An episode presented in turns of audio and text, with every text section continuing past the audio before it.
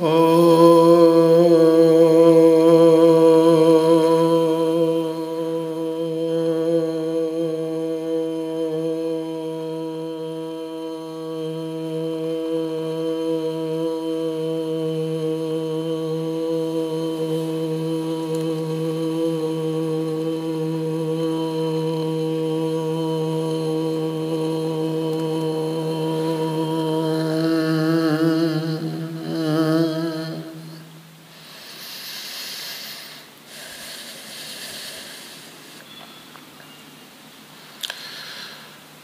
Oh.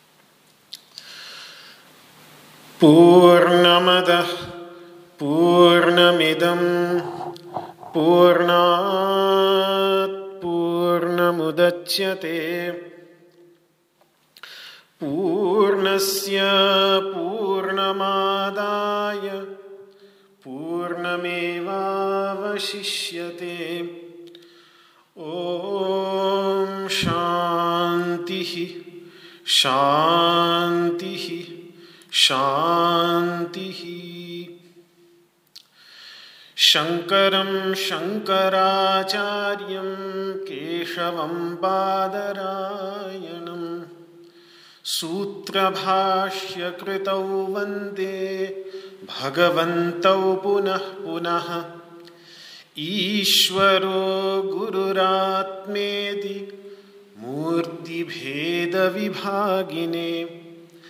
व्योमवद्व्याप्तदेहाय दक्षिणामूर्तये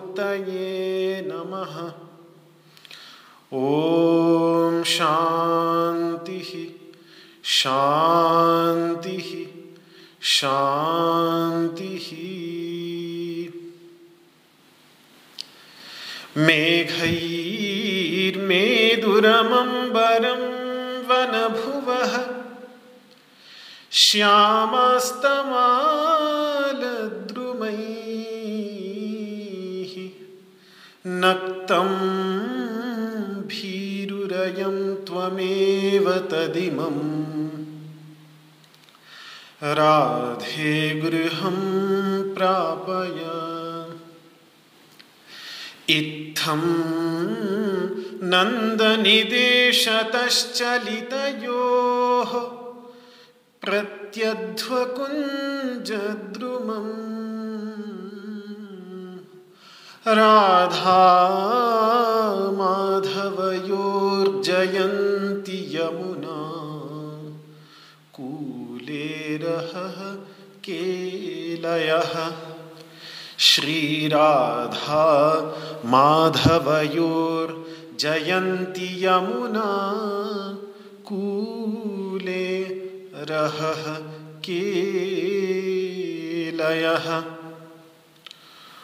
ॐ शान्तिः शान्तिः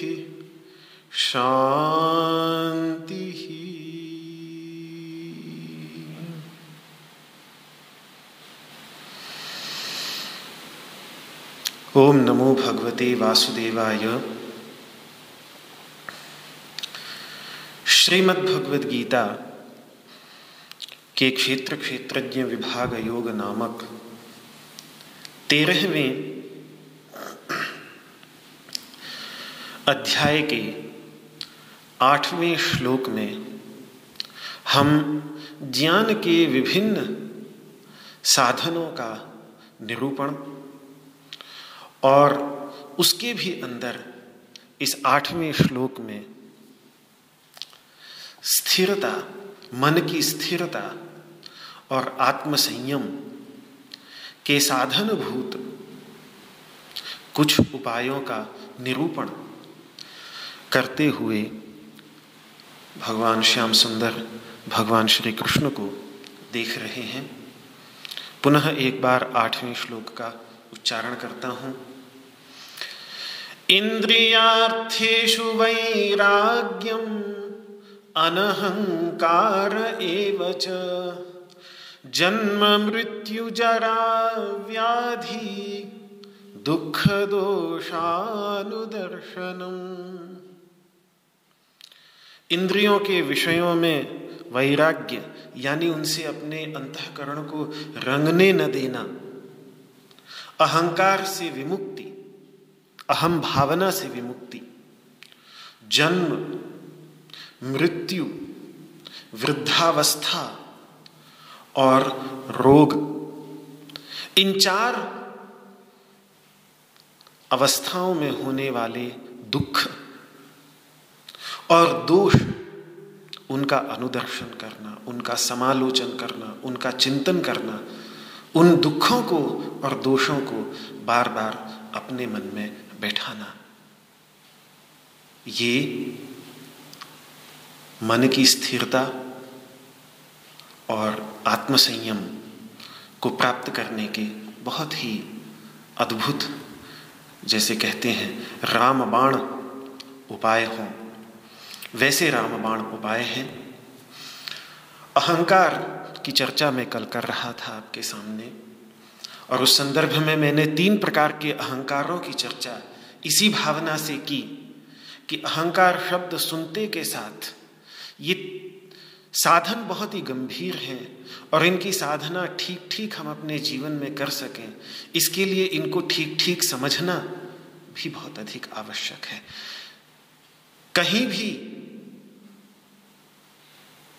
विपर्य ज्ञान हुआ, उल्टा समझ में आ गया, या कुछ ठीक न समझ में आया, अज्ञान रह गया तो वो अज्ञान और विपर्य ज्ञान साधना को दूषित कर सकता है, साधना में कमी ला सकता है। इसलिए इन सब पर बहुत गंभीर चिंतन हमारे महर्षियों ने पहले से हमारे सामने दिशा निर्देश के रूप में प्रस्तुत कर दिया है। और ये अहंकार, अहम भावना सुनते के साथ हम ये ना सोचें कि हर अहम भावना बुरी है। आज ऐसा लगता है कभी कभी विशेषकर पश्चिम में मैं देखता हूँ, अध्यात्म के नाम पर। बस एक शैतान उनके हाथ में आ गया है, ईगो का। जिसको देखिए, कोई भी अध्यात्म की थोड़ी सी भी बातें कर रहा है तो ईगो के बस, ईगो की ही बुराई करने में लगा हुआ है, इसी अहंकार की बुराई करने में लगा हुआ है। इतना इतनी बुराई इतनी बुराई कि पता नहीं क्या इस अहंकार ने क्या बुरा कर दिया जो इसकी इतनी बुराई करने में लगे हुए हैं। है, अहंकार के अंतर्गत दोष है। दोष यही है कि वो हमें अपनी आत्मविस्मृति करा देता है। शरीर, मन, बुद्धि के साथ अहम भावना के परिणाम स्वरूप हम अपने वास्तविक स्वरूप को भूला देते हैं। ये बहुत बड़ा दोष है। लेकिन ये अहंकार बहुत बड़ा उपकरण भी है, ये अंतकरण है। ये अगर ईश्वर ने इसको अस्तित्व दिया, इसको इसको अस्तित्व में लेके आए तो ये भी बहुत अधिक आवश्यक है। जैसे हमारी आँखें करण हैं, उपकरण हैं, हमारे कान करण और उपकरण हैं, उनमें कदाचित कोई किसी भावना के परिणाम स्वरूप उन आँखों को फोड़ ले तो ठीक है। कुछ संतों ने वो भी किया ही है। सूरदास जी ने, बिल्वा मंगल सूरदास जी ने वो भी किया ही है। लेकिन वो करना कोई मंगलदायक नहीं। वो उद्देश्य नहीं साधना का। साधना का उद्देश्य ये नहीं कि हम अपनी आँखों को फोड़कर अपनी आँखों को अंधा कर लें, बल्कि साधना का उद्देश्य है शांभवी मुद्रा की अवस्था को प्राप्त करना, कि जहाँ आँखें खुली की खुली रहें, जगत का दर्शन करती रहें, लेकिन तब भी जगत का दर्शन करते हुए भी जगत का दर्शन न हो।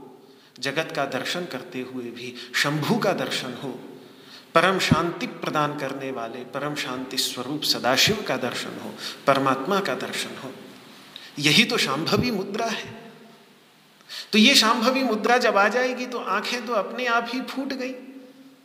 उनको फोड़ने की कोई ज़रूरत नहीं बिना फोड़े, बिना अपने शरीर को ये भगवान श्री कृष्ण इसको राक्षसी तप, ऐसे किसी भी प्रकार का तप साधना की दृष्टि से शरीर को देना, भगवान श्री कृष्ण ने सत्रहवें अध्याय में, तान विद्या सुर निश्चयान। जो ऐसा निश्चय करके अपने शरीर को ऐसा कोई कष्ट देते हैं, थोड़ा कष्ट ठीक है, उपवास का कष्ट बहुत आवश्यक है। योग आसनों का कष्ट बहुत आवश्यक है, प्राणायाम का अभ्यास करते हैं तो थोड़ा कष्ट होता है बहुत अच्छा है। वो सब कष्ट तितिक्षा शीतोष्ण सताते हैं तो उसकी तितिक्षा अपने शरीर को कसने के लिए बहुत अच्छी है बहुत आवश्यक है। उतना कष्ट ठीक है। लेकिन ऐसा चिरस्थाई एक बहुत सुंदर सन, सन वार्तालाप है महाभारत के अंतर्गत जहाँ विदुर जी जो भगवान श्री कृष्ण के परम भक्त हैं उन्होंने ये बात कही है। संभवतः विदुर नीति का ही है। जो महाभारत में विदुर नीति आती है, बहुत ही सुंदर।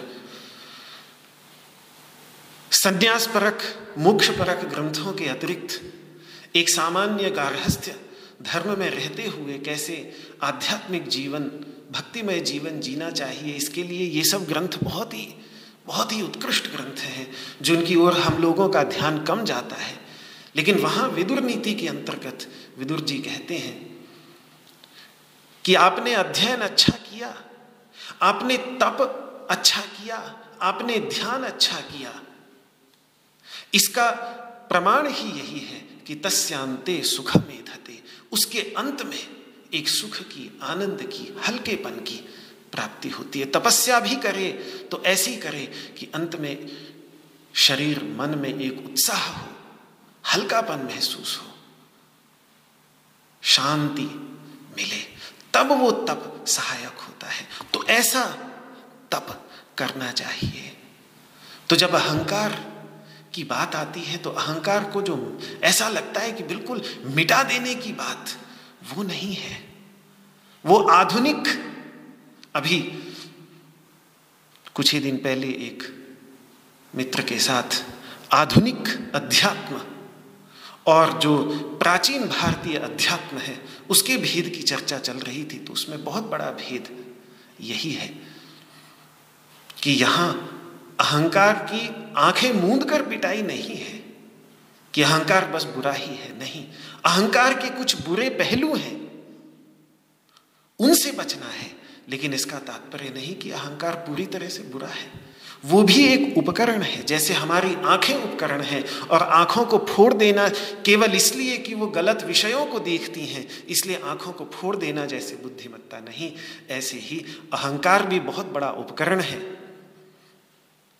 शरीर, मन, वाणी, इन तीनों धरातलों पर शुभ कर्मों की प्रवृत्ति का मूल भी वही अहम भावना है। अहम एक काल्पनिक केंद्र हम अपने अंतर्गत बना लेते हैं, जहाँ से निकलकर बोलने में, काम करने में, आचार व्यवहार करने में, मैं ये कर रहा हूँ, मेरा गीता का प्रवचन चल रहा है। ये सब, ये भी कोई मेरे गुरुदेव चिढ़ते थे कभी कभी जब कोई कहता था कि मेरा शरीर ऐसा कर रहा है या वो कहते थे, इस भाषा में क्यों जा रहे हो? अंदर की चेतना होनी चाहिए।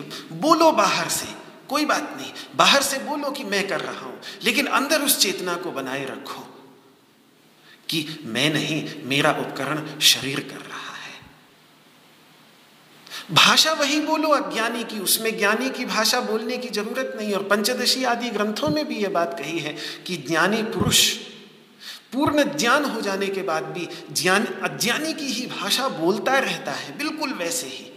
उसमें बनावटी लाने की ये सब की मैं का, मेरा शरीर कर रहा है या ये सब, या कुछ संतों ने वो भी किया है, मैं उसका भी नहीं बोलता। जैसे बहुत परम संत थे, भारत के स्वामी रामतीर्थ, वो कभी ये नहीं कहते थे कि मैं कर रहा हूँ। वो ये कहते थे, राम बादशाह कर रहा है। उनकी एक अवस्था थी, बहुत अच्छी बात है। और मेरा तो बहुत ही गहरा सम्मान है उनके प्रति। इस ऋषिकेश की भूमि में जो उन्होंने अद्भुत तपस्या की, जो अद्भुत त्याग का परिचय दिया, बहुत गहरा सम्मान है। इसलिए मैं उस सम्मान को भी ध्यान में रख करके मैं कहता हूँ कि फिर भी सामान्य ज्ञानी पुरुष को दिखावे के लिए ज्ञानी की भाषा नहीं बोलनी चाहिए। ये बोलना ठीक है कि मैं कर रहा हूँ, ये सब ठीक है, लेकिन अंदर से चेतना बनी रहे। तात्पर्य यही है कि अहंकार एक उपकरण है उसको उपकरण की तरह हम समझें तो भगवान विष्णु के हाथ में जो ये चार आयुध हैं, चक्र सुदर्शन, शंख, गदा और पद्म, ये जो चार आयुध शेषशाही भगवान विष्णु के चारों हाथों में दिखाई देते हैं ये वास्तव में अगर आप विष्णु सहस्त्रनाम के शांकर भाष्य को देखेंगे तो ये इन्हीं चार अंतकरणों के प्रतीक हैं। मनश्चक्रात्मकम तत्वम मन जो है, वो चक्र है बुद्धिस तत्वात्मिकाम गदाम और बुद्धि जो है, वो गदा है। गदा जो है, वो बुद्धि का प्रतीक है, और शंख जो है तो अंदर से खोखला, लेकिन बजता कैसा है? वो शंख अहंकार का प्रतीक है। और पद्म चित्त का प्रतीक है। पांचरात्र परंपराओं में जो चतुर्व्यूह है, वासुदेव, संकर्षण, अनिरुद्ध इत्यादि जो चतुर्व्यूहों की चर्चा आती है पांचरात्र परंपराओं में, वो भी मन बुद्धि अहंकार, चित्त के ही प्रतीक है।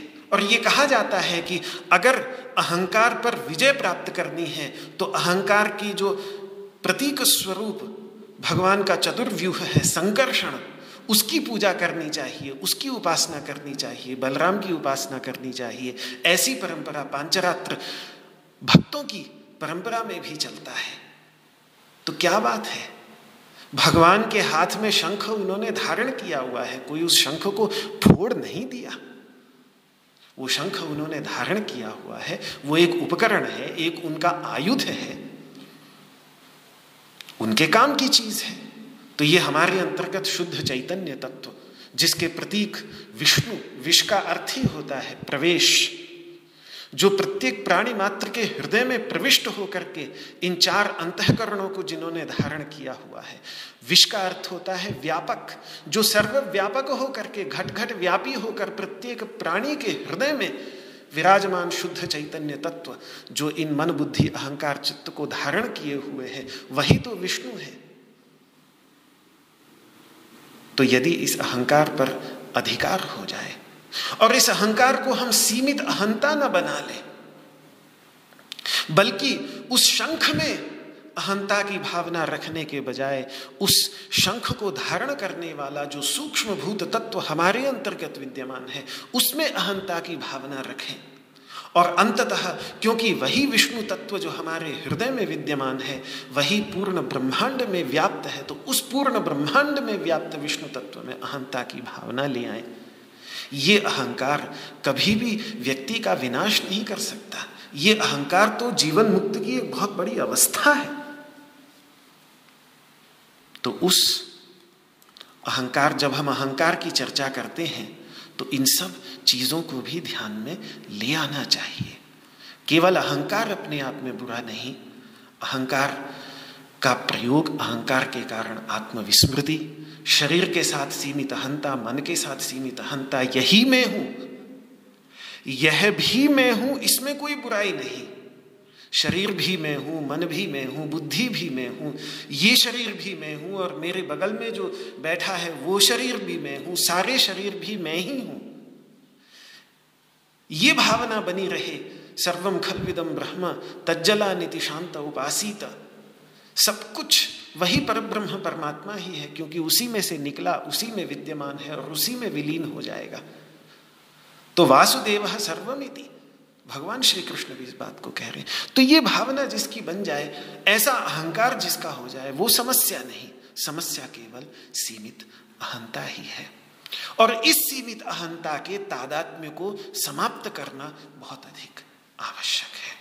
जब तक शरीर के साथ अहंता रूप तादात्म्य समाप्त नहीं होगा, तब तक पूरी तरह से मानित्व, दंभित्व कभी भी समाप्त नहीं हो सकता।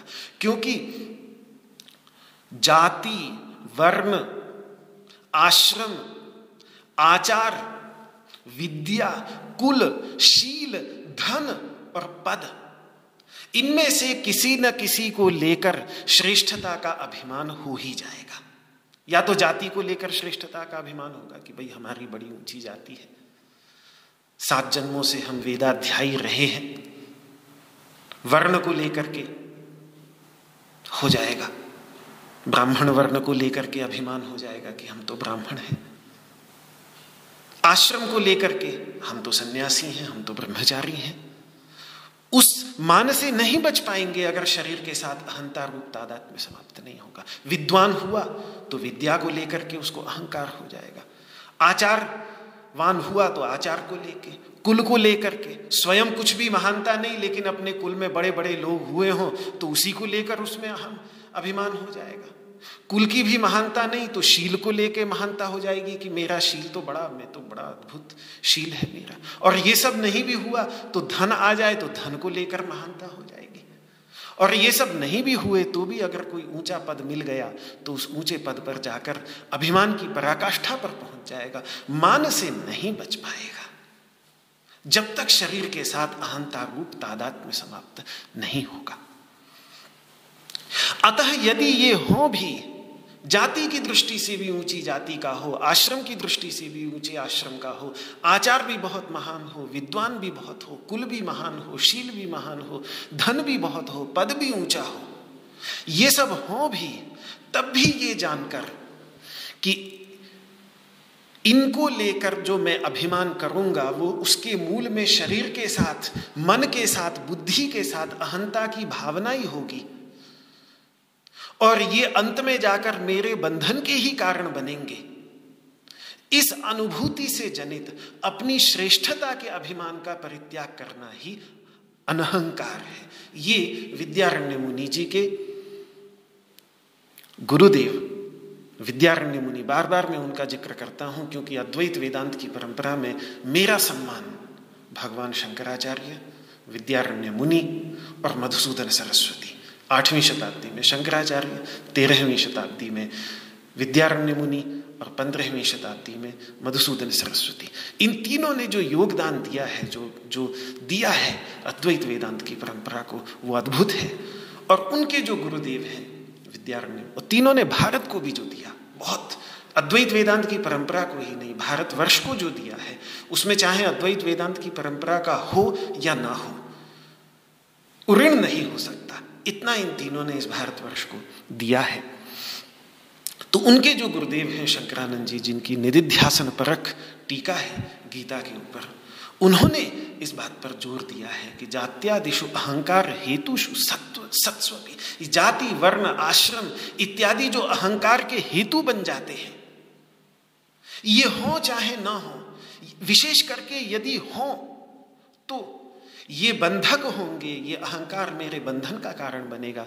इस बुद्धि के साथ उससे अपने को रहित करना, उससे अपने को मुक्त करने के लिए बार बार प्रयास करना, यही है अनहंकार। ये बहुत बड़ी साधना, बहुत ही अत्यंत आवश्यक साधना है, क्योंकि इस धरातल पर जाकर बड़े बड़े खेल जाते हैं। कब कौन खेल जाए?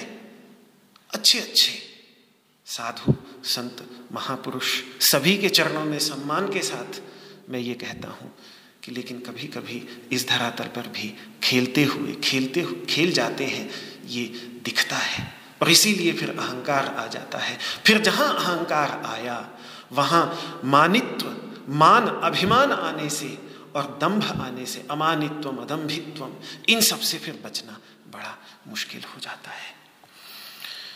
तो इसीलिए जब भगवान शंकराचार्य के पास हस्ता मलकाचार्य जी, जिनकी महानता को कोई न पहचान सका, उनके माता पिता तक न पहचान सके, जो पागलों की तरह काशी के आसपास कहीं, गंगा के तट पर रेत में पड़े रहते थे, हँसते रहते थे, सब लोग ये सोचते थे कि ये पागल है व्यक्ति, ये ये बच्चा पागल हो गया है। जब उस बालक को लेकर आते हैं माता पिता भगवान शंकराचार्य के पास तो भगवान शंकराचार्य एक सहज प्रेम से भरे हुए स्वभाव से बड़ा सुंदर प्रश्न पूछते हैं। कस्त्वं शिशोकस्य कुतोऽसि गन्ता? किं नाम ते त्वं कुत आगतोऽसि? एतन्मयोक्तं वदचार्भकत्वं मत्प्रीतये प्रीतिविवर्धनोऽसि। हे शिशु, हे बालक कस्तवम कौन हो बेटा? कस्य? किसके पुत्र हो? किसकी संतान हो? कुतोसी कहाँ से आए हो? गंता, कहाँ जा रहे हो? किम नाम ते? तुम्हारा नाम क्या है? कुता आगतोसी, कहाँ से आए हो? एतन मयुक्तम, ये प्रश्न तुम्हें देखकर मत प्रीत ये प्रीति विवर्धनोसी। मेरी प्रीति को बढ़ाने वाले तुम हो। उस बालक को देखकर भगवान शंकराचार्य के हृदय में प्रेम के भाव उद्भूत हो रहे हैं। तो कह रहे हैं कि तुमको देखकर मेरा ये प्रेम बढ़ रहा है, हृदय में से उछल रहा है। तो मेरी प्रीति के लिए, मेरी प्रीति को बढ़ाने के लिए, मेरे प्रेम को बढ़ाने के लिए, हे बालक, हे प्रिय बालक, इन मेरे प्रश्नों का उत्तर तो दो। तो इतने प्यार से, आज तक जब भी ये प्रश्न किसी ने उससे पूछा तो वो बालक धूल उड़ाकर भाग जाता था। उस इंसान के ऊपर धूल उड़ा देता था। मानो कह रहा हो कि मैं अगर इन प्रश्नों का उत्तर देने लग गया तो तुम्हारा दिमाग हिल जाएगा, तुम समझ नहीं पाओगे कि मैं क्या बोल रहा हूँ। और जो उत्तर तुम सुनना चाहते हो, वो उत्तर तुम्हें कब के कहाँ पीछे छोड़ चुका, तुम जानना चाहते हो? तो इसके उत्तर में जो हस्ता मलक आचार्य बालक, उस हस्ता मलक बालक नाम ही, उसका नाम भी पता नहीं, उससे पहले क्या था? लेकिन उसके बाद उसका नाम भगवान शंकराचार्य ने हस्तावलक रखा, जिसके हाथ में रखे हुए आंवले की तरह, परम तत्व जिसके जैसे अपने हाथ में रखा हुए आंवले को लेकर कोई शंका नहीं रह जाती, कोई संदेह नहीं रह जाता, बल्कि अपने हाथ में रखा हुआ आंवला जो है वो सारे संदेह से परे, पूर्ण प्रत्यक्ष साक्षात्कार से युक्त होता है। ऐसे जिसने उस तत्व का साक्षात्कार कर लिया हो, उसका नाम हस्तामलक रखा गया। तो उन्होंने जब इतने प्रेम से किसी ने उनसे पूछा तो कैसे वो जवाब न देते? आज तक जो उन्होंने जवाब नहीं दिया, वो जवाब आज दिया और ऐसा अद्भुत जवाब दिया कि उनके आचार्य ने उस पर भाष्य तक लिख डाला। ये शायद मानवता के इतिहास में एकमात्र ऐसी घटना होगी, जहाँ किसी आचार्य ने और वो भी शंकराचार्य जैसे आचार्य ने, जिसने अभी अभी काशी में सभी विद्वानों के ऊपर शास्त्रार्थ से विजय प्राप्त करके एक सर्वज्ञ पद को प्राप्त किया है कि काशी के जो विद्या की नगरी, विद्या की राजधानी रही भारतवर्ष की हज़ारों सालों से, वहाँ के सभी पंडितों ने उनको घोषित कर दिया कि शंकराचार्य सर्वज्ञ हैं। ऐसे आचार्य होकर भी वे अपने एक तथाकथित पागल शिष्य की किसी कृति पर भाष्य लिख दे, ऐसा आज तक कभी सुनने में नहीं आता। हमेशा शिष्य अपने आचार्यों की कृति पर भाष्य लिखते हैं। शिष्य की कृति पर आचार्य भाष्य लिखा हो, ऐसा कभी सुनने में नहीं आता। लेकिन उस दिन हस्तामलकाचार्य जी ने जो बोला, वो कुछ ऐसा बोला कि उसी दिन उन्होंने बोला, उससे पहले कभी उन्होंने नहीं बोला और उसके बाद भी हस्तामलकाचार्य जी ने फिर कभी दोबारा बोला भी नहीं। तो उसमें जो पहले श्लोक में वो अपना परिचय देते हैं, वो यही देते हैं नाहं मनुष्यो न च देवयक्षौ। न ब्राह्मण क्षत्रिय वैश्य शूद्रा न ब्रह्मचारी न गृही वनस्थो भिक्षुर्न चाहम निज बोध रूप भिक्षुर्न चाहम निज बोध रूप ना हम मनुष्य, मैं मनुष्य भी नहीं हूँ, न च देव यक्षो। और फिर तुम अगर ये सोचो कि मैं कोई देवता हूँ या यक्ष हूँ तो वो भी नहीं। न ब्राह्मण, मैं ब्राह्मण नहीं हूँ, क्षत्रिय भी नहीं हूँ, वैश्य भी नहीं हूँ, और शूद्र भी नहीं हूँ। ब्रह्मचारी भी नहीं हूँ, गृहस्थी भी नहीं हूँ, वानप्रस्थी भी नहीं हूँ और भिक्षु भी नहीं हूँ। मैं तो निज बोध स्वरूप हूँ, शुद्ध चैतन्य स्वरूप, वह तत्व मैं हूँ। तो अहंकार है उनमें, अहम निज बोध रूप अहंता है। लेकिन जीवन मुक्त की अहंता है। देह के साथ तादात्म्य से जनित जितनी भी अहंताएँ हैं, उन सब अहंताओं को पीछे छोड़ करके, उनसे ऊँची जो एक असीम अहंता है। ये जो बीच वाली अहंता है, ये समस्या है। या तो उसको अणुरणियान कर ले, बिल्कुल ही सूक्ष्म कर ले तो भी जीवन मुक्त की अहंता। और या महतो महियान, या तो बिल्कुल सूक्ष्म कर ले, अणु से भी अणु, परमाणु से भी परमाणु। नीचादपि न जो बंगाल के परम भक्त, भक्ति की परंपरा के महान आचार्य चैतन्य महाप्रभु अपने उपदेश के, उपदेशों में कहते हैं, तृणादपि न तृण, तिनका, तिनके की कोई हम वैल्यू देखते तक नहीं, तिनके की और कोई वैल्यू नहीं, किसी काम का नहीं। उससे भी नीच अपने को समझे। या तो अणुरणियान में चला जाए इस अहंकार को इतना छोटा कर दे कि तृणादपि सुनीचे ना। या तो वहाँ ले जाए और या फिर ले जाए महतो महियान में। कि पूरा ब्रह्मांड मैं ही हूँ। ये सब मेरे ही स्वरूप है। या तो उसमें ले जाए, बीच में न रहने दे। ये बीच का जो ये छोटी सी अहंता है और छोटी जो अहंताएँ हैं, ये कितनी भी, अगर कहीं भी बीच वाली जो अहंताएँ हैं, ये समस्या की जड़ है। अणुरणीयान की अहमता समस्या की, कोई समस्या नहीं उत्पन्न करती। महतो महियान की अहंता कोई समस्या उत्पन्न नहीं करती। ये बीच की अहंता समस्या उत्पन्न करती है। तो महाराज, उस बालक हस्ता मलक ने तेरह श्लोकों के अंतर्गत वेद वेदांतों का सार ऐसे निकाला, जैसे बिल्कुल कोई प्रशांत महासागर, सभी सागरों को गागर के अंतर्गत भरकर प्रस्तुत करते प्रेरणा आचार्य तक में, भगवान शंकराचार्य में हुई। उनका भाष्य भी आज हस्तामलक भाष्य उपलब्ध होता है। भगवान हस्तामलकाचार्य जी की अपने ही शिष्य की कृति पर उन्होंने भाष्य लिखा। बहुत ही सुंदर। स्वामी ब्रह्मानंद जी जो चिन्मय मिशन के हैं, उन्होंने बहुत सुंदर इसको गाया है। उसका गान किया हुआ ऑडियो, वीडियो उपलब्ध भी होता है यूट्यूब पर। ऐसे जो भगवान शंकराचार्य के द्वारा लिखित स्तोत्रों को उन्होंने गाया, बहुत सुंदर गाया है। कभी प्रातःकाल उठकर समय समय पर इनको सुनते रहें तो चित्त में बहुत ही आनंद आता है। तो ठीक है, ज्ञान की सिद्धि में जो ये बीच वाला अहंकार है, अणोरणीयान अहंकार नहीं, महतो महियान अहंकार भी नहीं लेकिन ये बीच वाले जितने भी अहंकार हैं, ये बहुत बड़े बाधक बनते हैं। अतः इससे मुक्ति ही ज्ञान की सिद्धि का मुख्य कारण है। इसीलिए इस अनहंकार रूप ज्ञान साधन पर भगवान ने बहुत अधिक ज़ोर दे करके कहा है।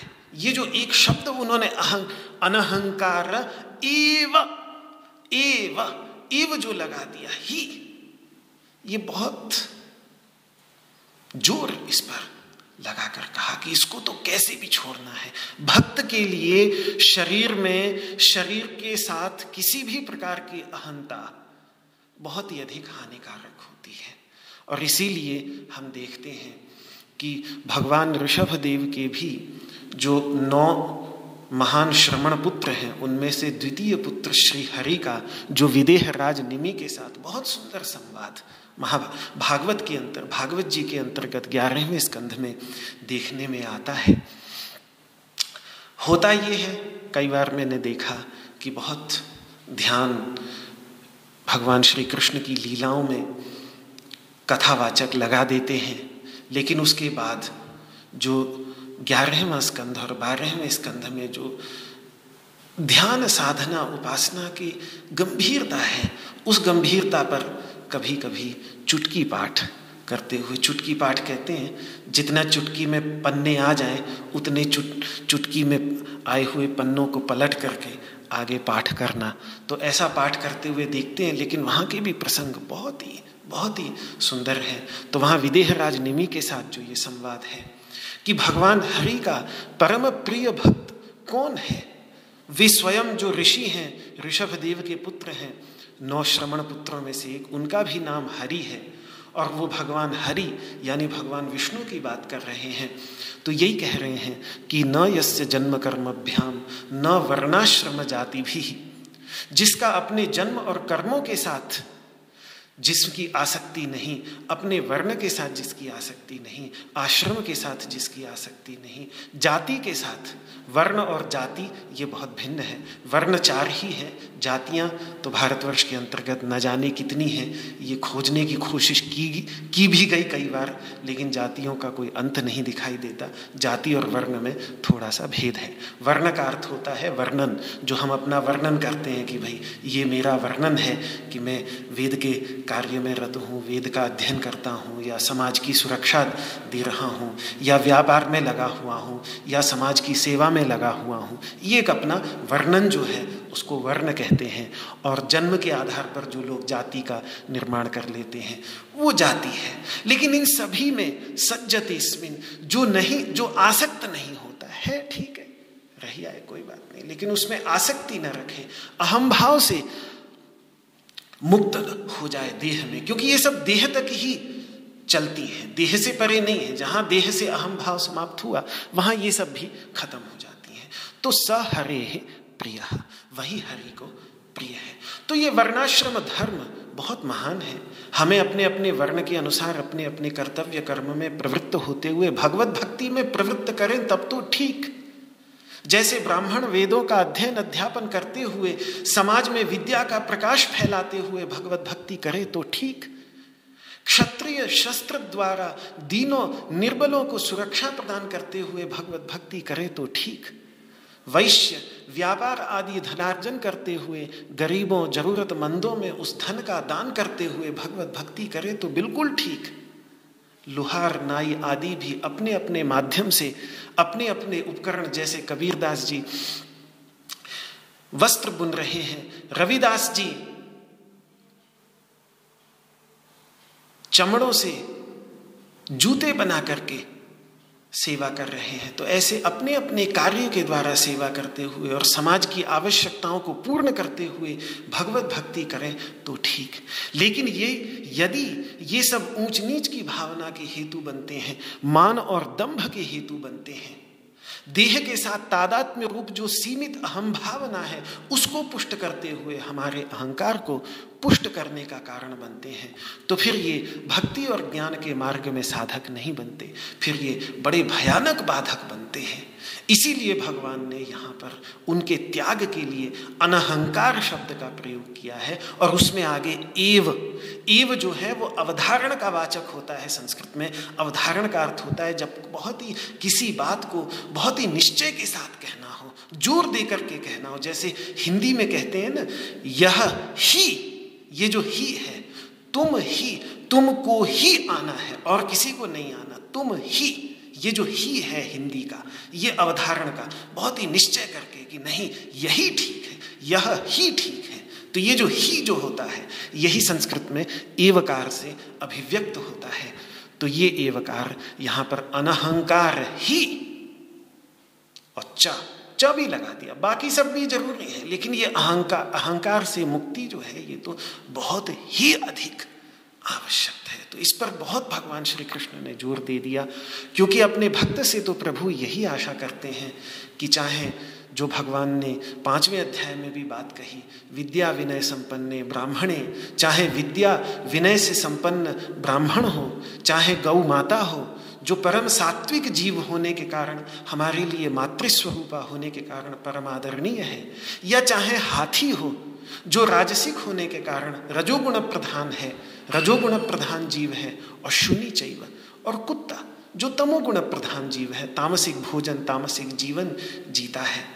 और उस कुत्ते तक को पकाकर खाने वाले लोग जो प्राचीन काल में होते थे, आज भी विश्व के अनेकों कोने में हैं, लेकिन प्राचीन काल में हमारे देश में भी होते थे। श्वपाक, चांडाल, जो एक बिल्कुल समाज का सबसे निचला दर्जा, दर्जे का व्यक्ति।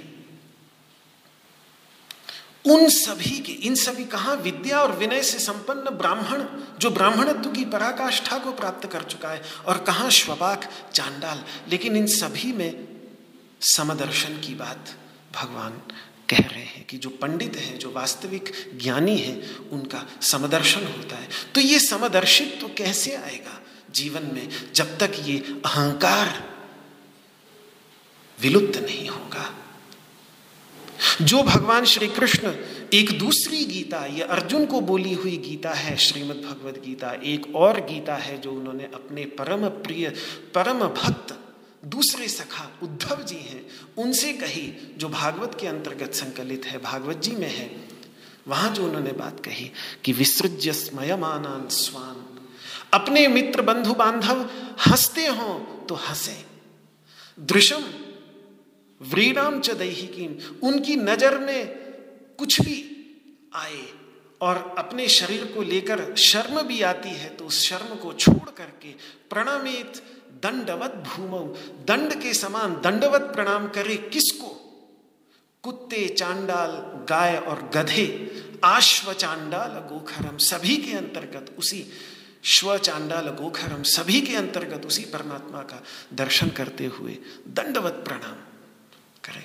एक थे, मैंने देखा यहाँ बचपन में, मुझे ऐसे भी संत कभी ज़्यादा बात करने का सौभाग्य नहीं मिला। पर मैं कई बार उनको गंगा के तट पर बैठे होते थे। मैं भी बहुत छोटा था उस समय। बात करता भी तो क्या करता। लेकिन मुझे याद आता है कि कभी कोई गाय पास में आ गई तो अपनी अवस्था में होते थे मौज में, उसी के सामने दंडवत प्रणाम कर लिया। फिर कभी वो गंगा जी की खादर में से रेत उठाने के लिए जो खच्चर लेके आ जाते हैं, वो खच्चर वाले आ जाते थे तो उसका खच्चर सामने आ गया तो वहीं रेत में लेट करके प्रणाम करने लग गए। और कोई वहाँ गंगा जी के तट पर कभी कुछ खाने की चीज़ें मिल जाती हैं, यहाँ गंगा तट पे जो लोग आए होंगे, उन्होंने देखा होगा कि कुत्ते घूमते रहते हैं। वो कुत्ते कहीं पास में आकर उनके पास बैठ जाते थे तो उनके सामने भी उनका नतमस्तक। तो मैं हमेशा बचपन में तो यही सोचता था कि ये व्यक्ति तो मुझे लगता है बिल्कुल पागल है।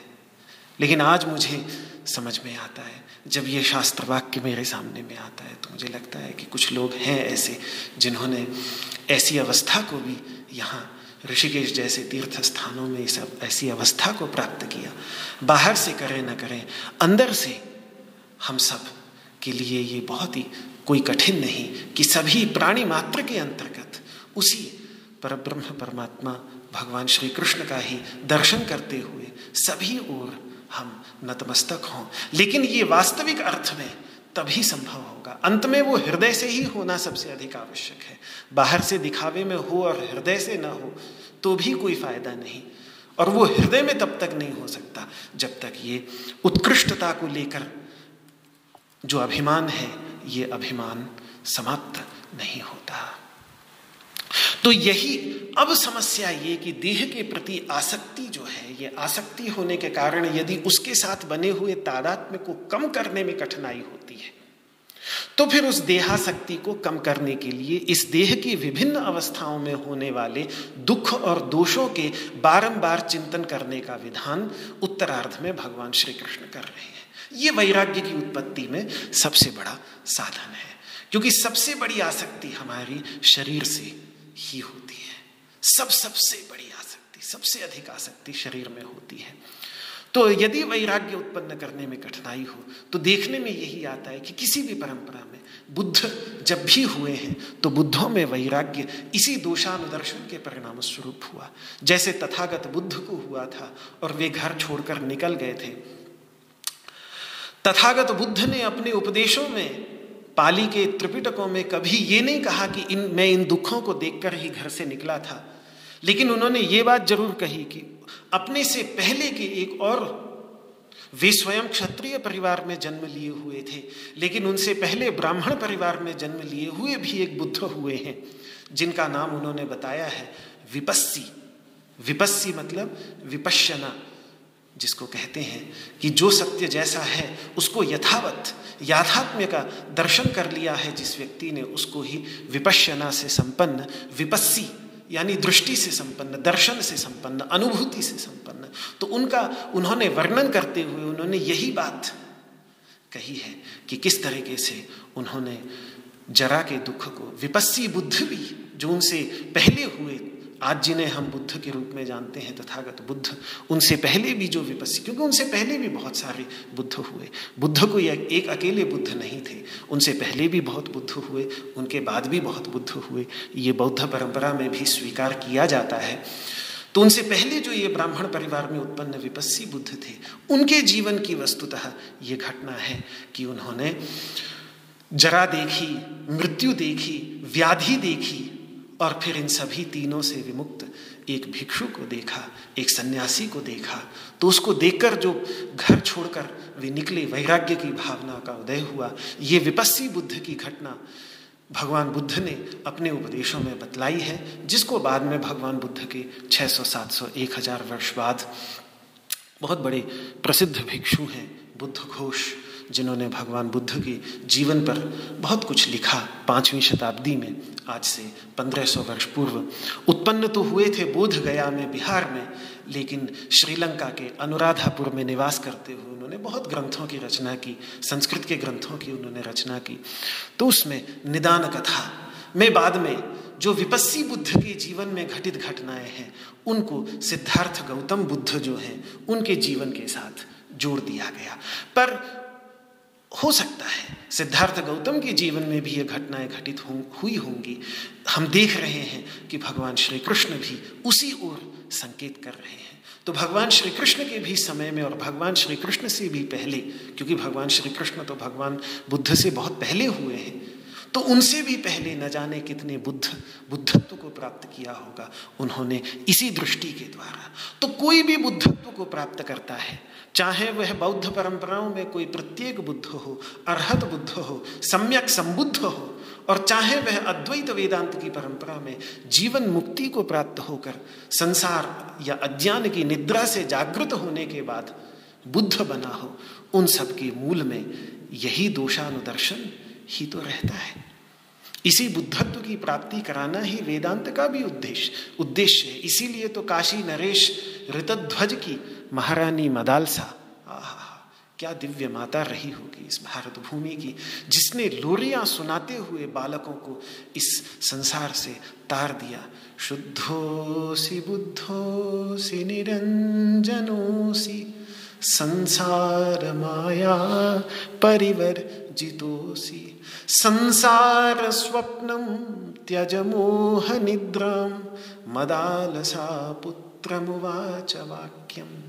जब उसके पुत्र रोते थे, पालने में पड़े हुए तो कहती थी, शुद्धो सी तुम शुद्ध हो, बुद्ध हो, निरंजन हो, संसार माया से रहित हो। अरे संसार के स्वप्न को छोड़ो, मोह की निद्रा को छोड़ो। शुद्धो सिरे तात नतेस्ति नाम। हे मेरे बेटे, मेरे तात, तुम तो परम शुद्ध हो। तुम्हारा कोई नाम नहीं कृतम ही तत्कल्पनया धुनैव। ये जो अभी ग्यारहवें दिन तुम्हें नाम दिया है, ये तुम्हारा नाम होता तो तुम साथ लेकर आते। ग्यारह दिन तक तो तुम्हारा कोई नाम ही नहीं था। अभी अभी तुमको ये नाम दिया है लोगों ने। तब तुमको चिल्ला तुमको बुला रहे हैं। बच्चे को जब नाम ग्यारहवें दिन में रख देते हैं तो उसके बाद हर कोई बच्चे का नाम ले ले करके उसको बुलाता है, बेटा, सिद्धार्थ, ये, वो। ये नाम अभी तुम्हारा रखा हुआ है, ये कुछ नहीं है। ये पंचात्मकम देहमिदम न तेस्ती। ये पंचा पंचभूतमय शरीर तुम्हारा नहीं है बेटा। नैवास्य तुम और ना इसके तुम हो, तुम इससे बिल्कुल अलग हो। रोदिशी कस्य है तो हो। तो क्यों रो रहे हो बेटा? तो ऐसी लोरियाँ सुनाते हुए तार दिया उसने अपने बालकों को। जो जो बालक उसके गर्भ से उत्पन्न हुए, वे सब जैसे ही पैरों पर चलने लायक हुए और वो ज्ञान मिला तो वो तर गए, मुक्त हो गए। पूरी तरह से मुक्त हो गए। तो वहाँ भी वेदांत की परंपराओं में भी बुद्ध शब्द का प्रयोग होता है। भगवान शंकराचार्य के परमेष्ठी गुरु गौड़पादाचार्य जी ने तो अपनी मांडू के कारिकाओं में वैदिक ज्ञानी सिद्ध के लिए भी बुद्ध शब्द का प्रयोग किया है। तो सांप्रदायिक मतभेद और संकीर्णता से ऊपर उठकर देखते हैं।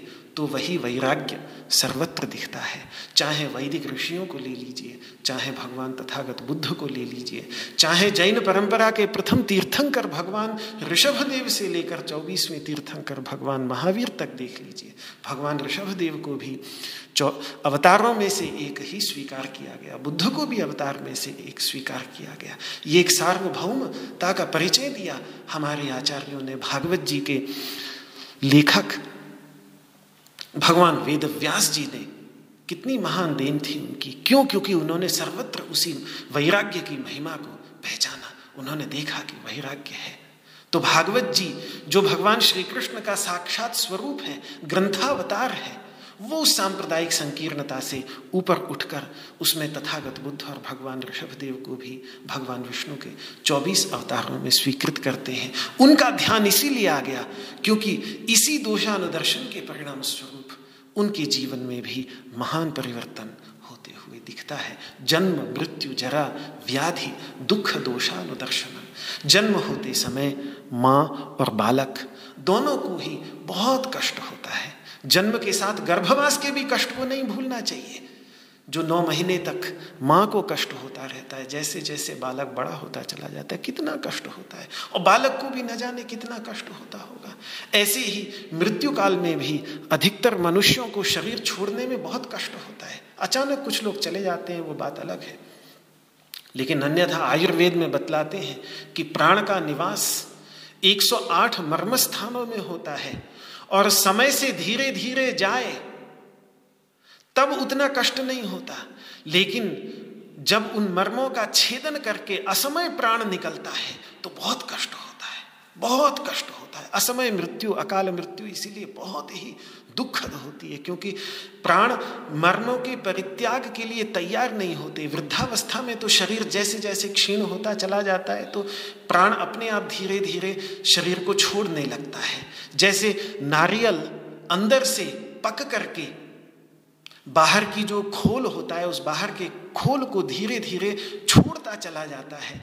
ऐसे ही योग के ग्रंथों में बतलाते हैं कि जब वृद्धावस्था आती चली जाती है तो प्राण भी जो 108 मर्म स्थानों में शरीर में निवास करता है, उन आठ 108 मर्म स्थानों को छोड़ता चला जाता है।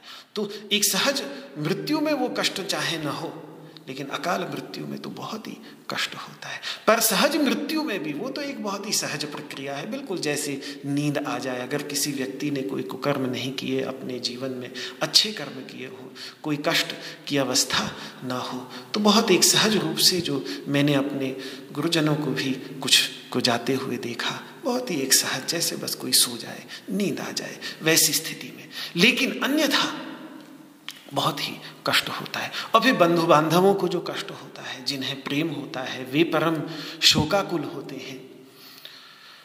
इसी प्रकार से वृद्धावस्था में भी बुद्धि, बल, तेज आदि सभी का नाश हो जाता है। शरीर बहुत ही असमर्थ हो जाता है।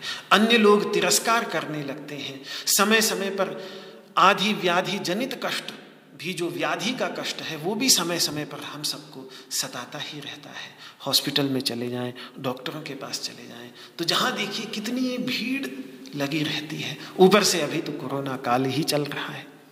तो ये तो आध्यात्मिक दुख हुए, फिर इनसे अतिरिक्त, इसीलिए भगवान ने पहले कहा, जन्म मृत्यु जरा व्याधि। ये चार दुख जो हमारे अंतर्गत हैं, आध्यात्मिक दुख हैं, इनके साथ फिर अलग से दुख भी बोल दिया। अलग से दुख इसलिए भी, इसलिए बोल दिया कि ये दुख, आदिदैविक दुख भी होते हैं।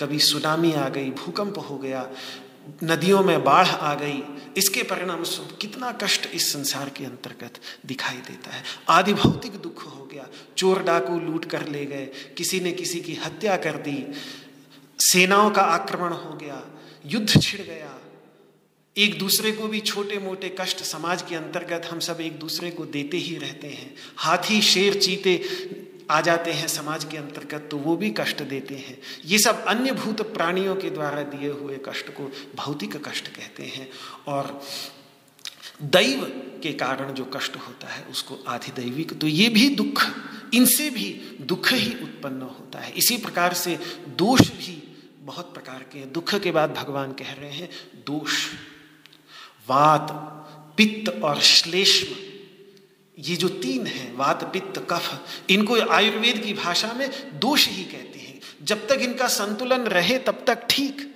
और जहाँ बिगड़े, वहीं सारे रोग होते हैं। और इनके अतिरिक्त मलमूत्र, दुर्गंध रूप दोष भी शरीर के साथ लगे ही रहते हैं।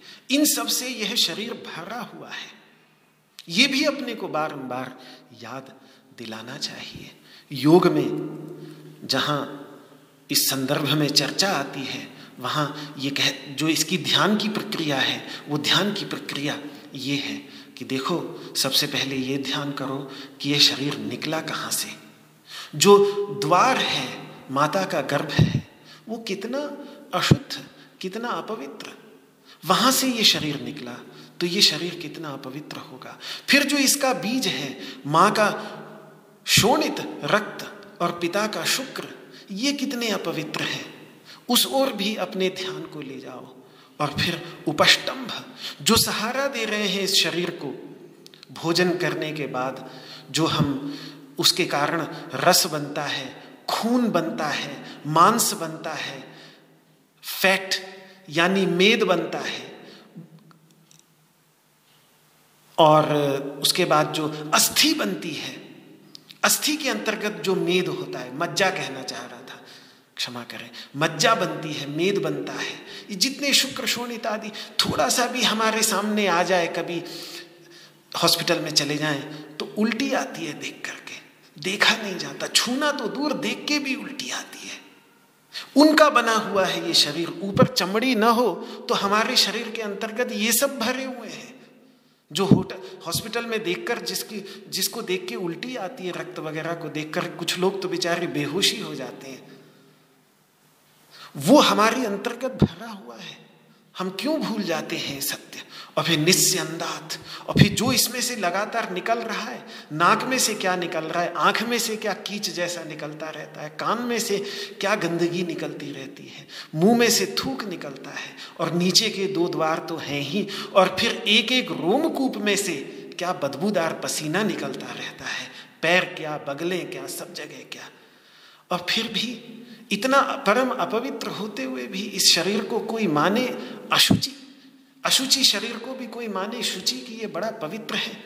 तो इस, जो निष्कर्ष निकाला वहाँ योग के आचार्यों ने, वो यही कहा कि अगर इस शरीर पर ध्यान दें तो यही समझ में आएगा कि इस शरीर से बड़ा अपवित्र कुछ नहीं। का, चाहे किसी का भी शरीर क्यों ना हो, इस शरीर ब्राह्मण का शरीर हो या शूद्र का शरीर हो, परम अपवित्र है।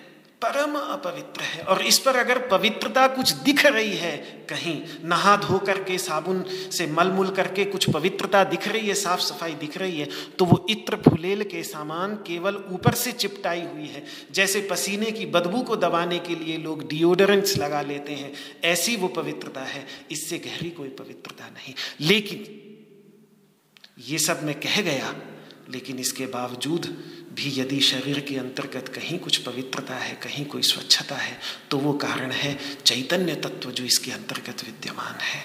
वो है परम पवित्र। वो चैतन्य तत्व जब तक इसके अंतर्गत विद्यमान रहता है, तब तक कहीं ना कहीं इसमें कुछ पवित्रता बनी रहती है। चलती रहती है चक्की अंदर की तो जो गंदगी पैदा होती रहती है, वो सब निकलती रहती है, और कुछ हद तक शरीर पवित्र बना रहता है, लेकिन जैसे ही वो चैतन्य निकल जाता है तो निधन आदपी उसके बाद जो मिट्टी रह जाती है, वो तो परम अपवित्र हो ही जाती है। ये सब कोई भी मुझे नहीं लगता कि इसमें विश्व का कोई भी व्यक्ति नहीं, इसमें कोई भी प्रश्न उठाएगा कि वो नितांत अपवित्र है, नितांत अशुद्ध है। अगर कहीं उसमें कुछ पवित्रता का आभास था तो जैसे चैतन्य की सन्निधि से उसमें चेतनता प्रतीत हो रही थी, ऐसे ही वो परम पवित्र जो शुद्ध चैतन्य तत्व है, उसकी सन्निधि से कुछ उसमें पवित्रता आगंतुक प्रतीत हो रही थी। लेकिन उस आगंतुक पवित्रता में भूल कर अपने वास्तविक स्वरूप को न भूल जाए और इसीलिए समय समय पर जो एक दूसरी सच्चाई है, शरीर की सच्चाई, कि शरीर कितना पवित्र है, कितना दूषित है, कितना गंदा है, उस ओर भी अपना ध्यान आकर्षित करना चाहिए, जिससे वो जो विभत्सता हॉस्पिटल में जाकर के खून, मांस, उस सब में होती है, कुछ थोड़ा सा वैसे ही, जैसे उसमें पूर्ण वैराग्य होता है, वहाँ किसी की आसक्ति नहीं होती, ऐसे ही कुछ आसक्ति इस शरीर में भी कम हो। इस भावना से भगवान श्री कृष्ण ने द्वेष के लिए नहीं, दोषानुदर्शन यहाँ एक साधना के रूप में है। द्वेष के लिए नहीं है, अपने शरीर से द्वेष नहीं करना है। शरीर माध्यम खलु धर्म साधनम, धर्म का बहुत बड़ा साधन भी है। जहाँ बाधक है, वहाँ द्वेष है, जहाँ साधक है, वहाँ प्रेम है। वहाँ राग भी अच्छी, वहाँ उसका ख्याल रखना भी अच्छा वहाँ समय समय पर उसको साफ़ करना भी अच्छा वहाँ समय समय पर पोषण के लिए उसको खिलाना पिलाना भी अच्छा वहाँ समय समय पर मालिश करना कराना भी अच्छा वहाँ समय समय पर ये सब करना बहुत अच्छा है, जिससे ज्यों की त्यों रख दीनी चदरिया, जो बात उन्होंने कही कबीरदास जी ने कि जैसी चदरिया भगवान ने हमें दी, वैसी चदरिया ही हम उनके हाथ में वापस कर दें। तो इसका ख्याल भी रखना है कि चदरिया फटे नहीं, बल्कि जैसी मिली वैसी ही वापस हो। योग की साधना ये भी है कि जैसा बाल्यावस्था में शरीर मिला, उससे कुछ मिलता जुलता शरीर बिल्कुल सभी रोगों से मुक्त, सभी प्रकार की समस्याओं से मुक्त हम प्रभु के चरणों में समर्पित कर दें कि हे प्रभु, जैसी चादर आपने दी, वैसी ही चादर मैं आपको वापस दे रहा हूँ। इस भावना के साथ उसका ख्याल भी रखना है लेकिन मैं नहीं, ये मुझे एक बहुत ही कीमती, बेशकीमती गिफ्ट दिया भगवान ने, उपायन दिया भगवान ने। इसको समय के साथ भगवान वापस भी ले लेंगे। उनको मैंने वापस अच्छी से अच्छी अवस्था में लीज पर मिला हुआ है। कुछ समय के लिए मिला हुआ है। बाद में वापस देना है, इस भावना को लेकर के इसका ख्याल भी रखना है। लेकिन दोनों इसके पक्ष हैं। बहुत गंदगी भी है, जिससे आसक्ति में कमी हो, और जब वो आसक्ति में कम हो जाए तो इसका ख्याल रखने में भी कोई दोष नहीं। दोनों ही पहलू बहुत बहुत आवश्यक हैं। यहाँ भगवान ने जो ये बात कही दोषानुदर्शन की शरीर में, वो एक विशेष भावना, जिससे आगे जो भक्ति की बात करनी है, आगे जो और बातें उन्होंने कहनी है, उनके लिए तैयार कर सके। इस भावना से यहाँ ये बात कही। इतना ही कह करके ये श्लोक अब समाप्त हो जाता है। तो मैं अपनी वाणी को भी विराम देता हूँ और भगवान श्री कृष्ण के श्री चरणों में पूरी तरह से समर्पित करके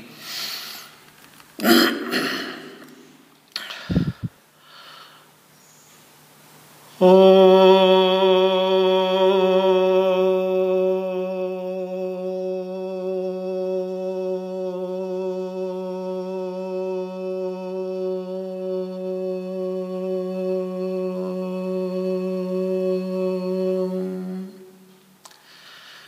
सर्वे भवन्तु सुखिनः, सर्वे सन्तु निरामयाः, सर्वे भद्राणि पश्यन्तु, मा कश्चिद्दुःखभाग् भवेत्। ॐ शान्तिः शान्तिः शान्तिः। श्री कृष्णार्पणमस्तु जय श्री कृष्ण आप सभी को मेरा सादर प्रणाम। जय श्री कृष्ण जय श्री कृष्ण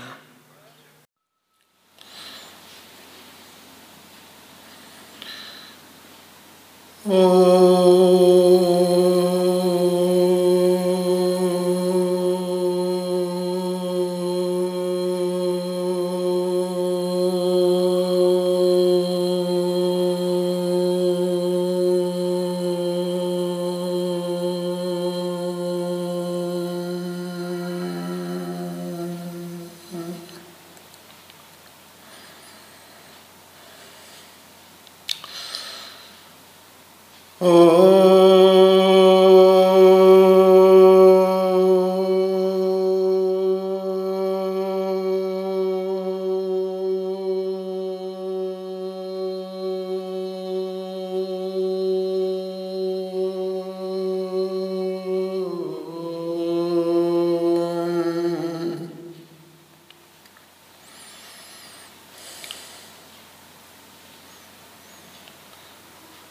Oh.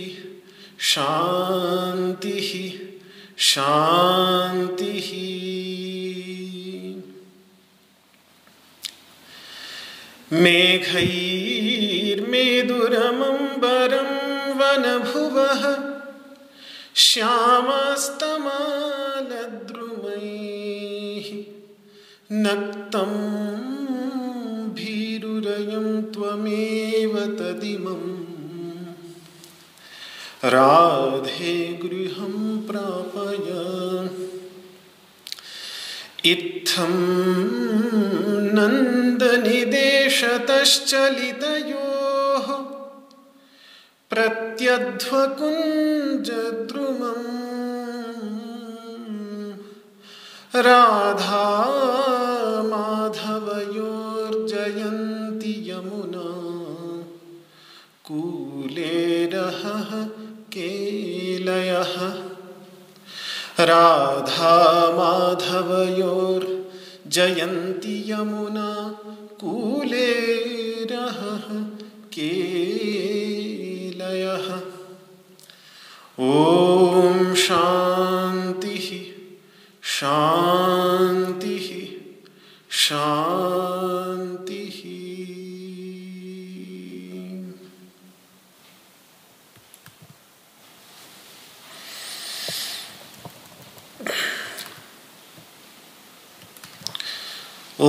भगवते वासुदेवाय।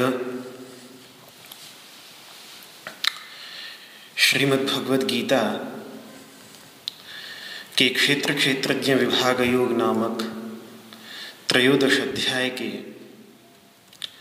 अष्टम श्लोक में अंतिम साधन जो भगवान बता रहे हैं, वह है जन्म, मृत्यु, जरा, व्याधि। इनमें दुख और दोष। इन चारों में जो दुख विद्यमान है और इन चारों में जो दोष है, उनका पुनः पुनः बारंबार विचार करना यही है अनुदर्शन। अनुदर्शन का अर्थ, श्रीधराचार्य जी करते हैं पुनः पुनः आलोचनम। बारंबार आलोचना करना। टीकाकारों ने, भाष्यकारों ने इनमें से प्रत्येक में होने वाले दुख का, प्रत्येक में होने वाले दोष का बड़ा ही विस्तृत अलग अलग निरूपण किया है।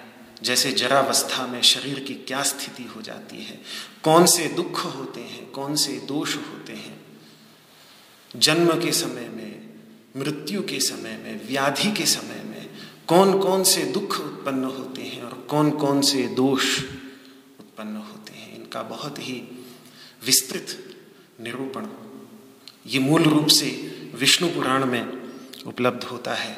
विष्णु पुराण जो योग का एक अद्भुत ग्रंथ है, योग की प्रक्रिया, चाहे वो पातंजलि योग दर्शन के अंतर्गत हो या श्रीमद् भगवद गीता के अंतर्गत हो, उस योग की प्रक्रिया का बड़ा विस्तृत विवेचना विष्णु पुराण जो आधुनिक इतिहासज्ञों की दृष्टि से भी सबसे प्राचीन पुराणों में से एक माना जाता है, उसके अंतर्गत। इसीलिए योग के ग्रंथों में अधिकतर, चाहे भगवान शंकराचार्य के भाष्य हों या योग के ग्रंथ हों, उनमें अधिकतर किसी भी पुराण से उद्धरण प्राप्त होते हैं तो वो विष्णु पुराण से ही प्राप्त होते हैं। तो वास्तव में इस संदर्भ में, इस प्रकार से शास्त्रों में जो भी दुख और दोष की चर्चा की गई है। उन सबको साथ लेते हुए अपने स्वयं के अनुभव का अनुसरण करके हमारे भी घर में समय समय पर जन्म भी होता है, व्याधि भी आ जाती है। जरावस्था भी अपने से बड़ों की हम देखते हैं और समयानुसार दुर्दैव वशात मृत्यु का भी अनुभव होता है। तो उसी अनुभव का अनुसरण करते हुए अनु अनु का मतलब अनुसरण करते हुए अनु का अर्थ होता है, पीछे चलना। तो अनुदर्शन, पीछे चलते हुए दर्शन करना। तो पीछे किसके चलना है? शास्त्रों के पीछे चलना है। अपने स्वयं के अनुभव के पीछे चलना है। और शास्त्रों के निरूपण और अपने अनुभव का अनुसरण करते हुए जब दर्शन करते हैं, चिंतन करते हैं, आलोचन करते हैं तो वो अनुदर्शन कहलाता है। ऐसा करने से देह, इंद्रियों, विषयों तथा उनके भोग भोग में वैराग्य होता है। बारंबार इस भावना को करने से पुनश्च वह वैराग्य दृढ़ होता चला जाता है। जैसे मैंने बताया कि चाहे वैदिक परंपराएँ हों या वेदेतर जो भारतीय धार्मिक परंपराएँ हैं, बौद्धों की या जैनों की, कहीं भी यदि वैराग्य की दृढ़ता का कोई साधन है तो यही है बौद्ध ध्यान पद्धति के अंतर्गत बड़ी विस्तृत ध्यान पद्धतियाँ हैं। अगर व्यक्ति का शरीर के साथ, व्यक्ति की शरीर के साथ आसक्ति समाप्त न हो तो उसके लिए शरीर में और शरीर की जो ये चार अवस्थाएँ हैं, जन्म, मृत्यु, जरा, व्याधि, इनके अंतर्गत कैसे दुख और दोष का अनुदर्शन करना है, इसका बड़ा बड़ा विस्तृत निरूपण ध्यान की प्रक्रियाओं के रूप में देखने में आता है, जिसका भगवान बुद्ध के उपदेशों में तो है ही। बुद्ध घोष, जो बहुत बड़े विद्वान हुए पांचवी शताब्दी में, उन्होंने अपने विशुद्धि मग्ग, कि किस प्रकार से विशुद्धि हो, अंतकरण की शुद्धि हो, उसके मार्ग का जो निरूपण किया, उसमें बड़ा बड़ा विस्तृत निरूपण है। तो ये दुख होते ही हैं। ये शरीर के रहते जीवन में अवश्यम भावी है समय समय पर सभी को होते ही है। हम में से कोई भी इसका अपवाद नहीं, जैसा उपनिषद में, छांदो के उपनिषद में कहा न वही सशरीर से सतः, प्रिया प्रियो अपहति रस्ती जब तक सशरीर है, जब तक ये शरीर लगा हुआ है, तब तक ये प्रिय और अप्रिय से मुक्ति संभव नहीं। तो इससे ये होता है कि शरीर में कुछ आसक्ति कम होती है और शरीर से ऊपर उठकर शरीर से भिन्न जो तत्व इसी शरीर के अंतर्गत छुपा हुआ है, जो जिसकी दूध में आसक्ति है, वो घी को नहीं प्राप्त कर पाएगा। जो ये चाहेगा कि मैं दूध ही पी लूँ, वो घी का आनंद कैसे चखेगा? अगर घी घी खाना है तो दूध में भी आसक्ति छोड़नी पड़ेगी, दही में भी आसक्ति छोड़नी पड़ेगी और मक्खन तक में भी आसक्ति छोड़नी पड़ेगी। तब जाकर के वो निष्कृष्ट तत्व, जो शुद्ध तत्व है, जो दूध दूध की प्रत्येक बूंद में व्याप्त है, उस तत्व की, उस तत्व का अनुभव। आयुर्वैघृतम जो आयुवर्धक घृत है गो घृत से बढ़कर कोई स्वास्थ्य कारक तत्व नहीं। अगर शुद्ध गौ माता का घृत हो तो उससे बढ़कर कोई पोषक तत्व नहीं। लेकिन उस तत्व की खोज करने के लिए कहीं ना कहीं जिस तत्व में दूध में वो व्याप्त है, दही में व्याप्त है, मक्खन में भी व्याप्त है तो उन सब के प्रति कुछ आसक्ति कम करनी पड़ेगी, उनका उपभोग छोड़ना पड़ेगा, तब जाकर के हम उस घृत तत्व का, गोघृत का आनंद उठा सकेंगे। ऐसे ही ये कुछ कि अगर शरीर में ही आसक्ति रहेगी तो फिर शरीर के प्रत्येक कण कण में व्याप्त जो तत्व है, उस तत्व को अलग निकाल कर समझ पाना और उसका अनुभव कर पाना संभव ना होगा। उसके लिए कुछ आसक्ति कम करनी ही पड़ेगी। तो अध्यात्म में, अध्यात्म के मार्ग में, जहाँ हमारे गुरुजन आत्मज्ञान की सर्वात्मैक्य के धरातल पर पहुंचकर किसी भी प्रकार की आसक्ति और आसक्ति के ही दूसरे पहलू द्वेष से पूरी तरह से मुक्त हो जाते हैं। वो यदि दोष का दर्शन कर रहे हैं तो वो दोष का दर्शन करने के लिए हमें कह रहे हैं तो वो द्वेष मूलक दोष दर्शन नहीं है। उसमें ये कोई कारण नहीं कि उनका कोई जन्म, मृत्यु, जरा व्याधि से कोई द्वेष होगा। वो द्वेष की गंदगी से कहीं ऊपर उठ चुके उनमें द्वेष की कोई संभावना नहीं। ये दोषानुदर्शन द्वेष मूलक नहीं अपितु वैराग्य प्रयोजनक है। वैराग्य के प्रयोजन से किए जाने वाली भावना है। और वैराग्य जैसे मैंने बतलाया, इसीलिए आवश्यक है, क्योंकि वैराग्य भावना का उदय होने से ही फिर आत्मदर्शन में प्रवृत्ति होती है। तो अब ये आठवें श्लोक में भगवान ने बताया शरीर की आसक्ति कम करने के लिए कुछ साधन बताए। अब उसके आगे, जो अपनों में जो आसक्ति रहती है, उसको भी कम करने का ध्यान भगवान अगले श्लोक के अंतर्गत दिला रहे हैं, जिससे जीवन के अंतर्गत संपत्ति विपत्ति में समचित्तता और ऐसी समचित्तता नहीं जो कुछ कल, जो कुछ पलों की हो बल्कि नित्य समचित्तता सार्वकालिक समचित्तता प्राप्त हो सके। इसके लिए अगले नवम श्लोक में, नौवें श्लोक में भगवान कुछ साधन बतला रहे हैं। तो नौवें श्लोक का हम मिलकर के उच्चारण करें। आपके पास भी पुस्तक है तो कृपया निकाल लें।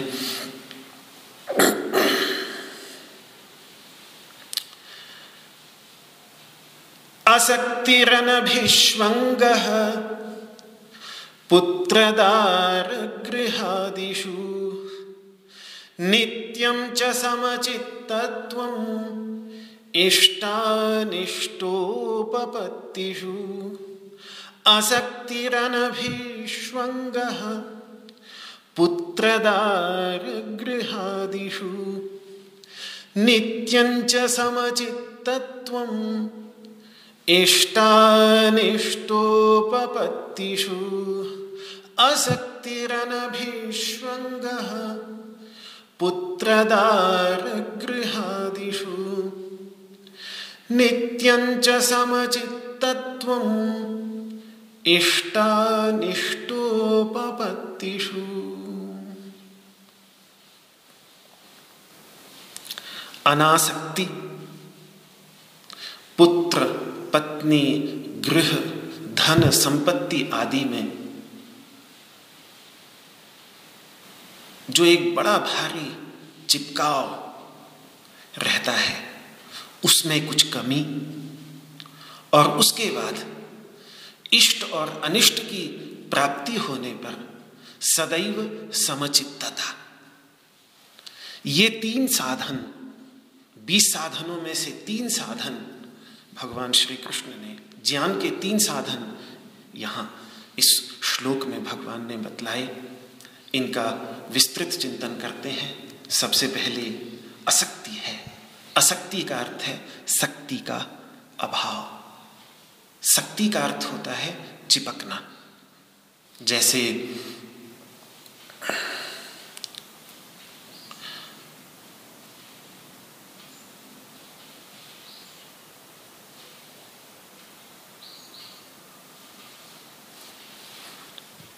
क्या हुआ? आवाज़ आ रही है? अच्छा अच्छा। जी जी जी। जी। जी। तो असक्ति का अर्थ है चिपकने का अभाव। हम यदि उनसे चिपके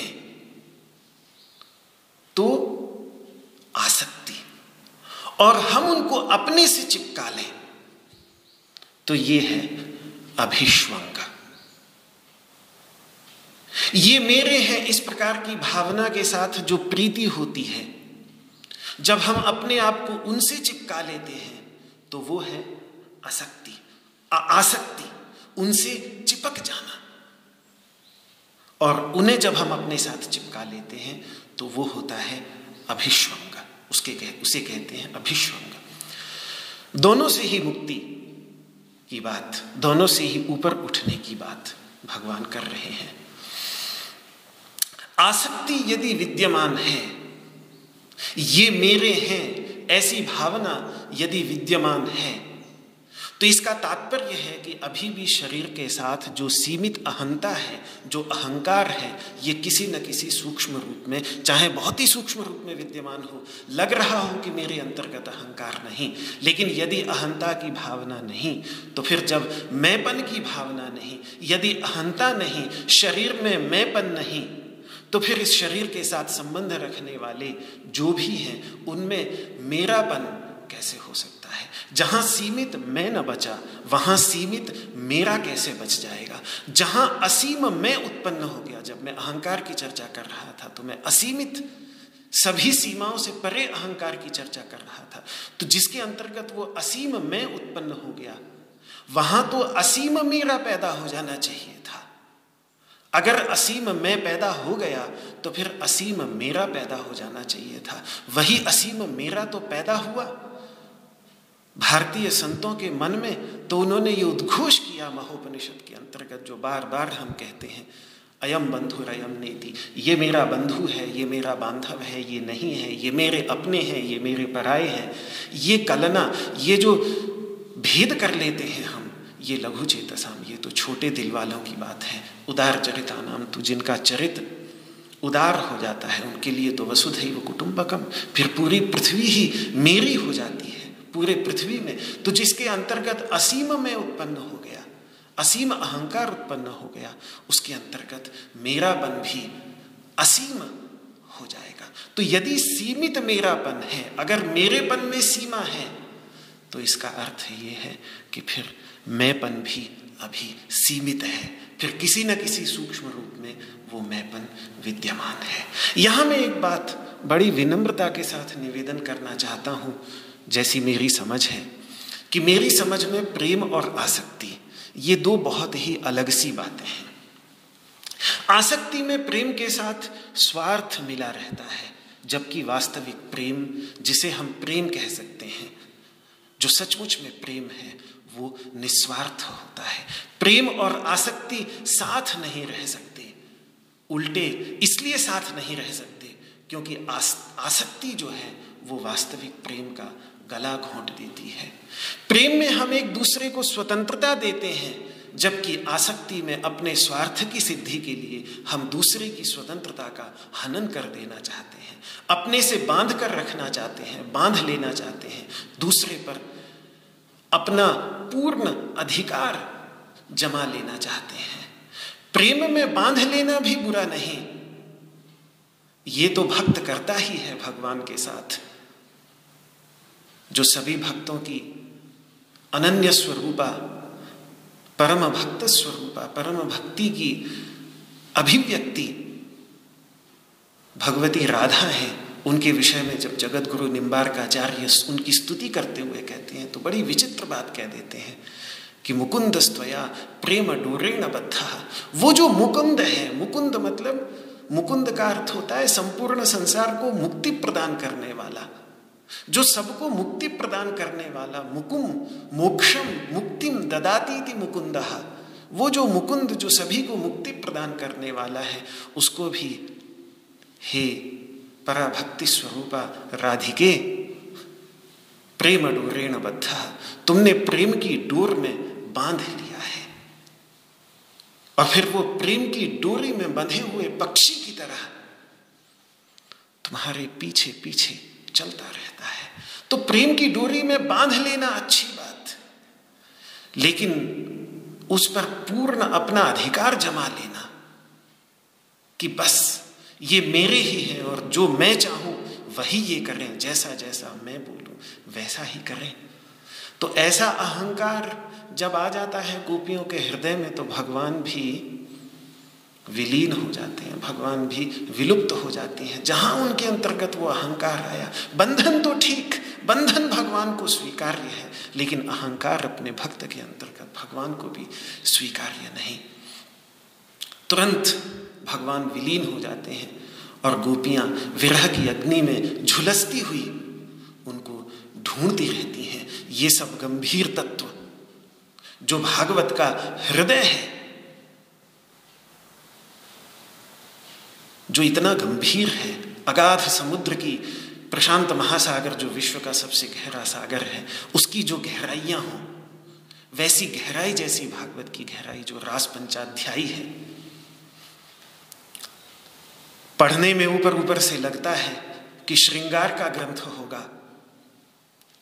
लेकिन श्री कैलाश आश्रम ब्रह्म विद्यापीठ की जो अद्वैत वेदांत की परंपरा के बड़े बड़े आचार्य भी हुए हैं, उन्होंने भी रास पंचाध्याय का चिंतन करके उसकी गहराइयों पर अपने भाष्य लिखे हैं, अपनी टीकाएँ लिखी हैं। वेदांत की गहराइयों का ग्रंथ है, रसो वैसा जो ब्रह्म तत्व के रस तत्व का निरूपण किया है, उसकी अभिव्यक्ति का ग्रंथ है वो रास पंचाध्याय वहाँ हमें जो एक एक लीला दिखती है, उस लीला के अंतर्गत बड़ा गांधीर्य है। तो प्रेम से बाँध लेने में भी समस्या नहीं, लेकिन अगर उस बांधने में कहीं अहंकार की भावना आ जाए तो भगवान को वहाँ समस्या है।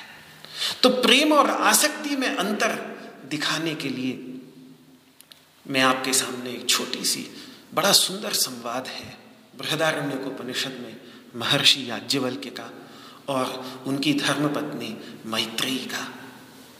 ज्ञान की गहराई उसकी बहुत है, उस संवाद की बहुत, ज्ञान की बड़ी अद्भुत गहराई है।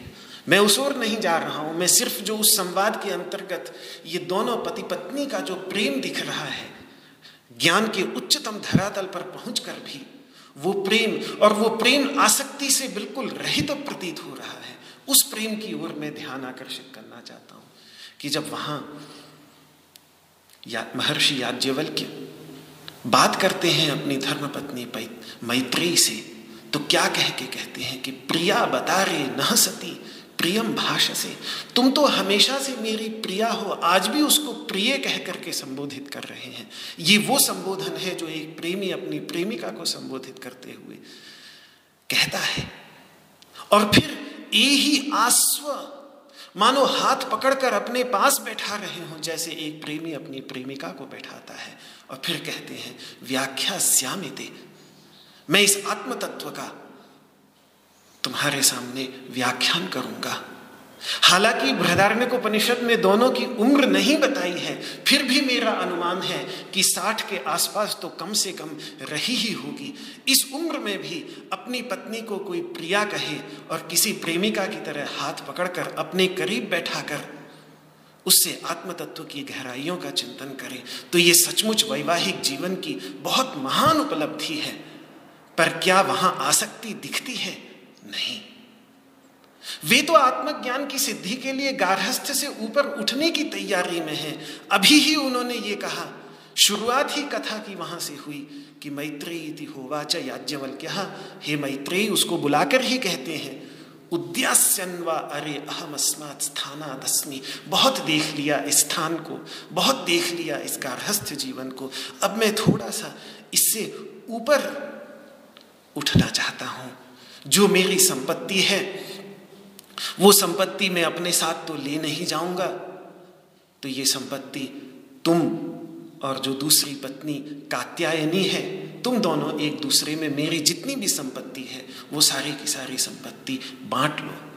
तो उस समय मैत्रेयी कहती है, वो बड़ी समझदार थी। उसने कहा कि जिस संपत्ति को मुझे दे करके जिस, उससे भी बड़े तत्व की खोज में मेरे पतिदेव जा रहे हैं। निश्चय ही वो संपत्ति से बढ़कर तत्व होगा। तो उन्होंने कहा कि ये संपत्ति जो आप मुझे देना चाह रहे हैं, इस संपत्ति से क्या मुझे अमृतत्व की प्राप्ति होगी? तो कहते हैं, नहीं, तुम्हें अमृतत्व की प्राप्ति न होगी। तो फिर कहते हैं, मुझे तो वो दीजिए जिससे मुझे अमृतत्व की प्राप्ति हो। तो वहाँ जो ये प्रेम दिख रहा है इन दोनों पति पत्नी के अंतर्गत, इस प्रेम में कहीं बंधन नहीं महर्षि गार्हस्थ से ऊपर उठकर अध्यात्म के मार्ग की गहराइयों में चलना चाहते हैं तो वह देवी उन्हें रोक नहीं रही। उसने उन्हें पूर्ण स्वतंत्रता दी हुई है। वे जब चाहें तब जा सकते हैं। आसक्ति की कहीं गंध नहीं। लेकिन प्रेम की पराकाष्ठा है।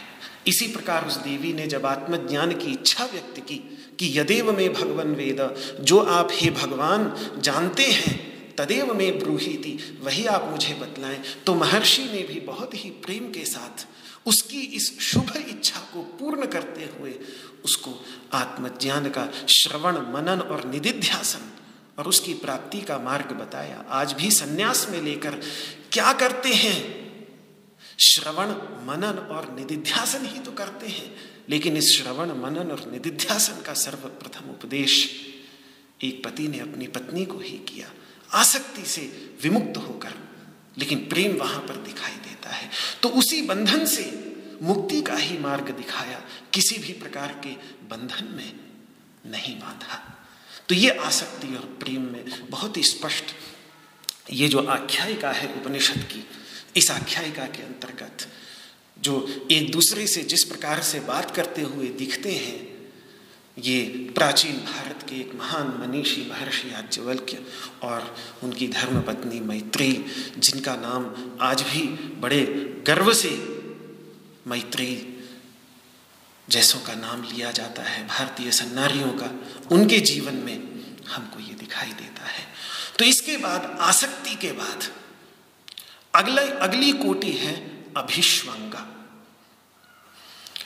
आसक्ति जब और अधिक उत्कट हो जाती है तो उसे अभिष्वंग कहते हैं। ये पुत्र पत्नी घर आदि मेरे हैं, इस भावना को आसक्ति कहते हैं। इससे भी गहरी एक भावना है कि ये सब मैं ही हूँ। इसमें हम उनसे केवल संबंध का ही अभिनिवेश नहीं रखते, अपितु बिल्कुल मैपन की भावना रख लेते हैं, अपने अहंकार के साथ जोड़ लेते हैं। हम यही भूल जाते हैं कि ये मेरे से अन्य है, भिन्न है। उनमें अनन्यात्म भावना हो जाती है। हम अपने आप को उनसे ही निरूपित करने लगते हैं। इसे ही अभिष्वंग कहा जाता है। इसीलिए मैंने बात कही कि हम उनसे चिपकें तो आसक्ति और हम उनको अपने से चिपका लें मतलब अपने अहंकार से। अपने अहंकार को उनसे चिपकाएँ तो आसक्ति। और उनको अपने अहंकार के अंतर्गत ही समेट लें कि यही मैं हूँ। अपने अहंकार की ओट में उनको ले ले तो वो अभिष्वंग हो जाता है। यदि ये है, तब भी निश्चित है कि अभी सीमित अहंता का विनाश न हुआ, क्योंकि उसी सीमित अहंता के अंदर हम उन्हें भी समेट लेते हैं और उनके साथ अपना तादाद में बना लेते हैं। मानो हमारी सीमित अहंता ने उनको गले लगाकर अपने आगोश में समेट लिया है। अभिष्वंग का एक अर्थ ही होता है, गले लगाना। अपना जो बाहर से कुछ क्षणों के लिए गले लगाएँ, लेकिन अपने अंदर से जो हमेशा के लिए गले लगा लेते हैं, और हमेशा के लिए गले कैसे लगाएँगे? दम घुटेगा भाई। कुछ क्षणों के लिए बड़ा अच्छा लगता है, लेकिन हमेशा के लिए अगर अपने से लगा करके रखेंगे तो दम ही घुटेगा। इसीलिए तो प्रेम का दम घुट जाता है। यही अभिष्वंग उसमें हेतु है। और फिर भी मैं कहता हूँ कि वो सीमित अहंता वाला अभिष्वंग ही समस्या करता है। सर्वव्यापी असीमित अहंता वाला अभिष्वंग समस्या नहीं करता। वहाँ तो फिर हमारे भारत भूमि के संतों ने जब विश्व प्रेम का परिचय दिया है तो आज भी याद करें, देखें तो किस तरीके से मातृत्व भावना से भारतीय संत माताओं ने पूरे विश्व को गले से लगाया। किसी ने भी ये न किया होगा। लेकिन वो अभिष्वंग, सीमित अहंता से युक्त अभिष्वंग नहीं है। इसीलिए वो अभिष्वंग कल्याणकर है। वो अभिष्वंग सुखप्रद है। वो अभिष्वंग शांतिप्रद है। वो अभिष्वंग जहाँ भी होगा, वो गले लगाना जहाँ भी होगा, वहाँ शांति मिलेगी। लेकिन अगर हमारा अभिष्वंग असीमित अहंता से निकला हुआ होगा तो हमें भी उस अभिष्वंग से शांति मिलेगी और दूसरों को भी उस अभिष्वंग से शांति मिलेगी। लेकिन अगर सीमित अहंता से निकला हुआ अभिष्वंग होगा तो वो हमें भी कष्ट देगा और दूसरों को भी कष्ट ही देगा। तो ये अभिष्वंग जीवन में अपने बहुत दुख का कारण बनता है।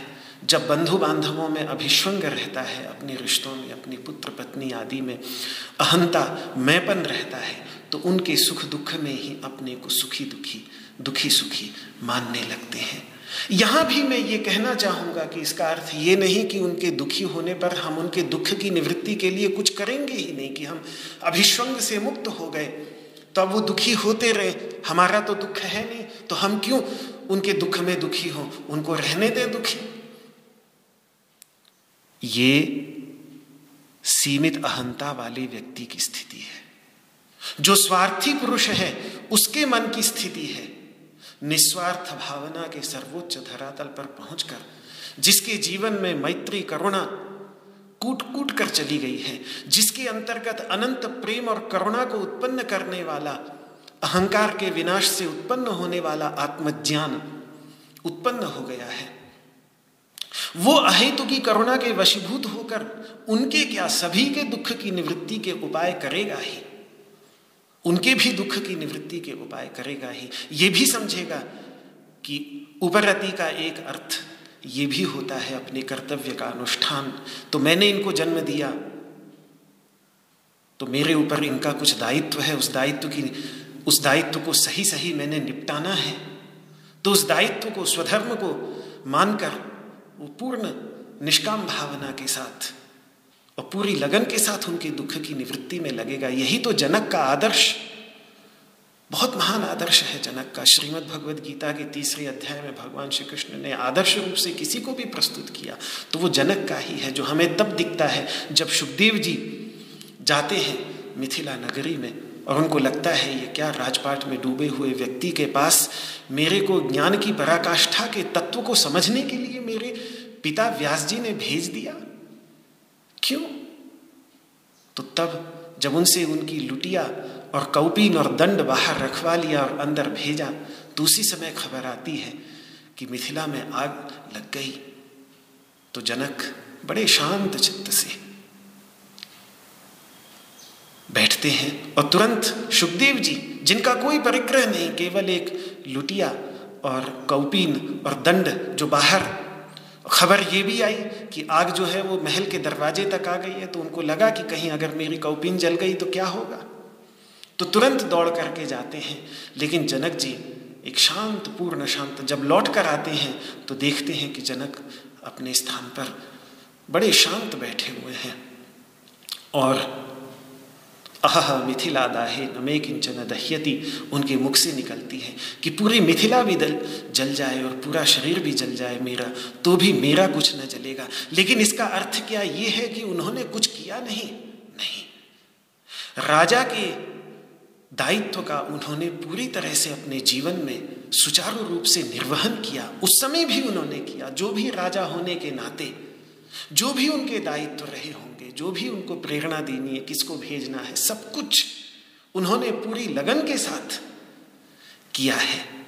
लेकिन उसके बीच उन्होंने अपनी आंतरिक शांति को नहीं खोया, शांति बनाई रखी। और वो शांति यदि हम बनाए रखें, घबराए नहीं तो विपत्ति के समय में अगर कोई बचने का रास्ता है तो यही है कि अपने अंदर की शांति को नष्ट न होने मेरे एक मित्र हैं, वो पायलट हैं।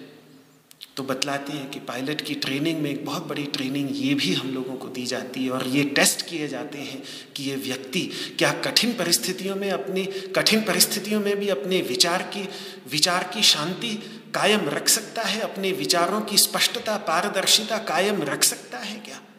क्योंकि जब बहुत कठिन समय आएँगे हो सकता है जहाज़ गिरने की स्थिति में होगा। उस समय अगर इसकी बुद्धि विचलित तो हो गई तो जहाज़ अवश्य ही गिर जाएगा।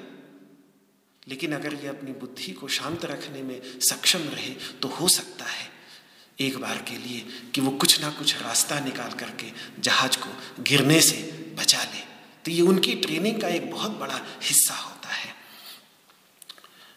तो अहितु की करुणा के वशीभूत होकर एक अपने कर्तव्य और दायित्व का वहन करते हुए, उनके दुख की निवृत्ति के जो भी उपाय हमसे होंगे, वो हम करेंगे ही।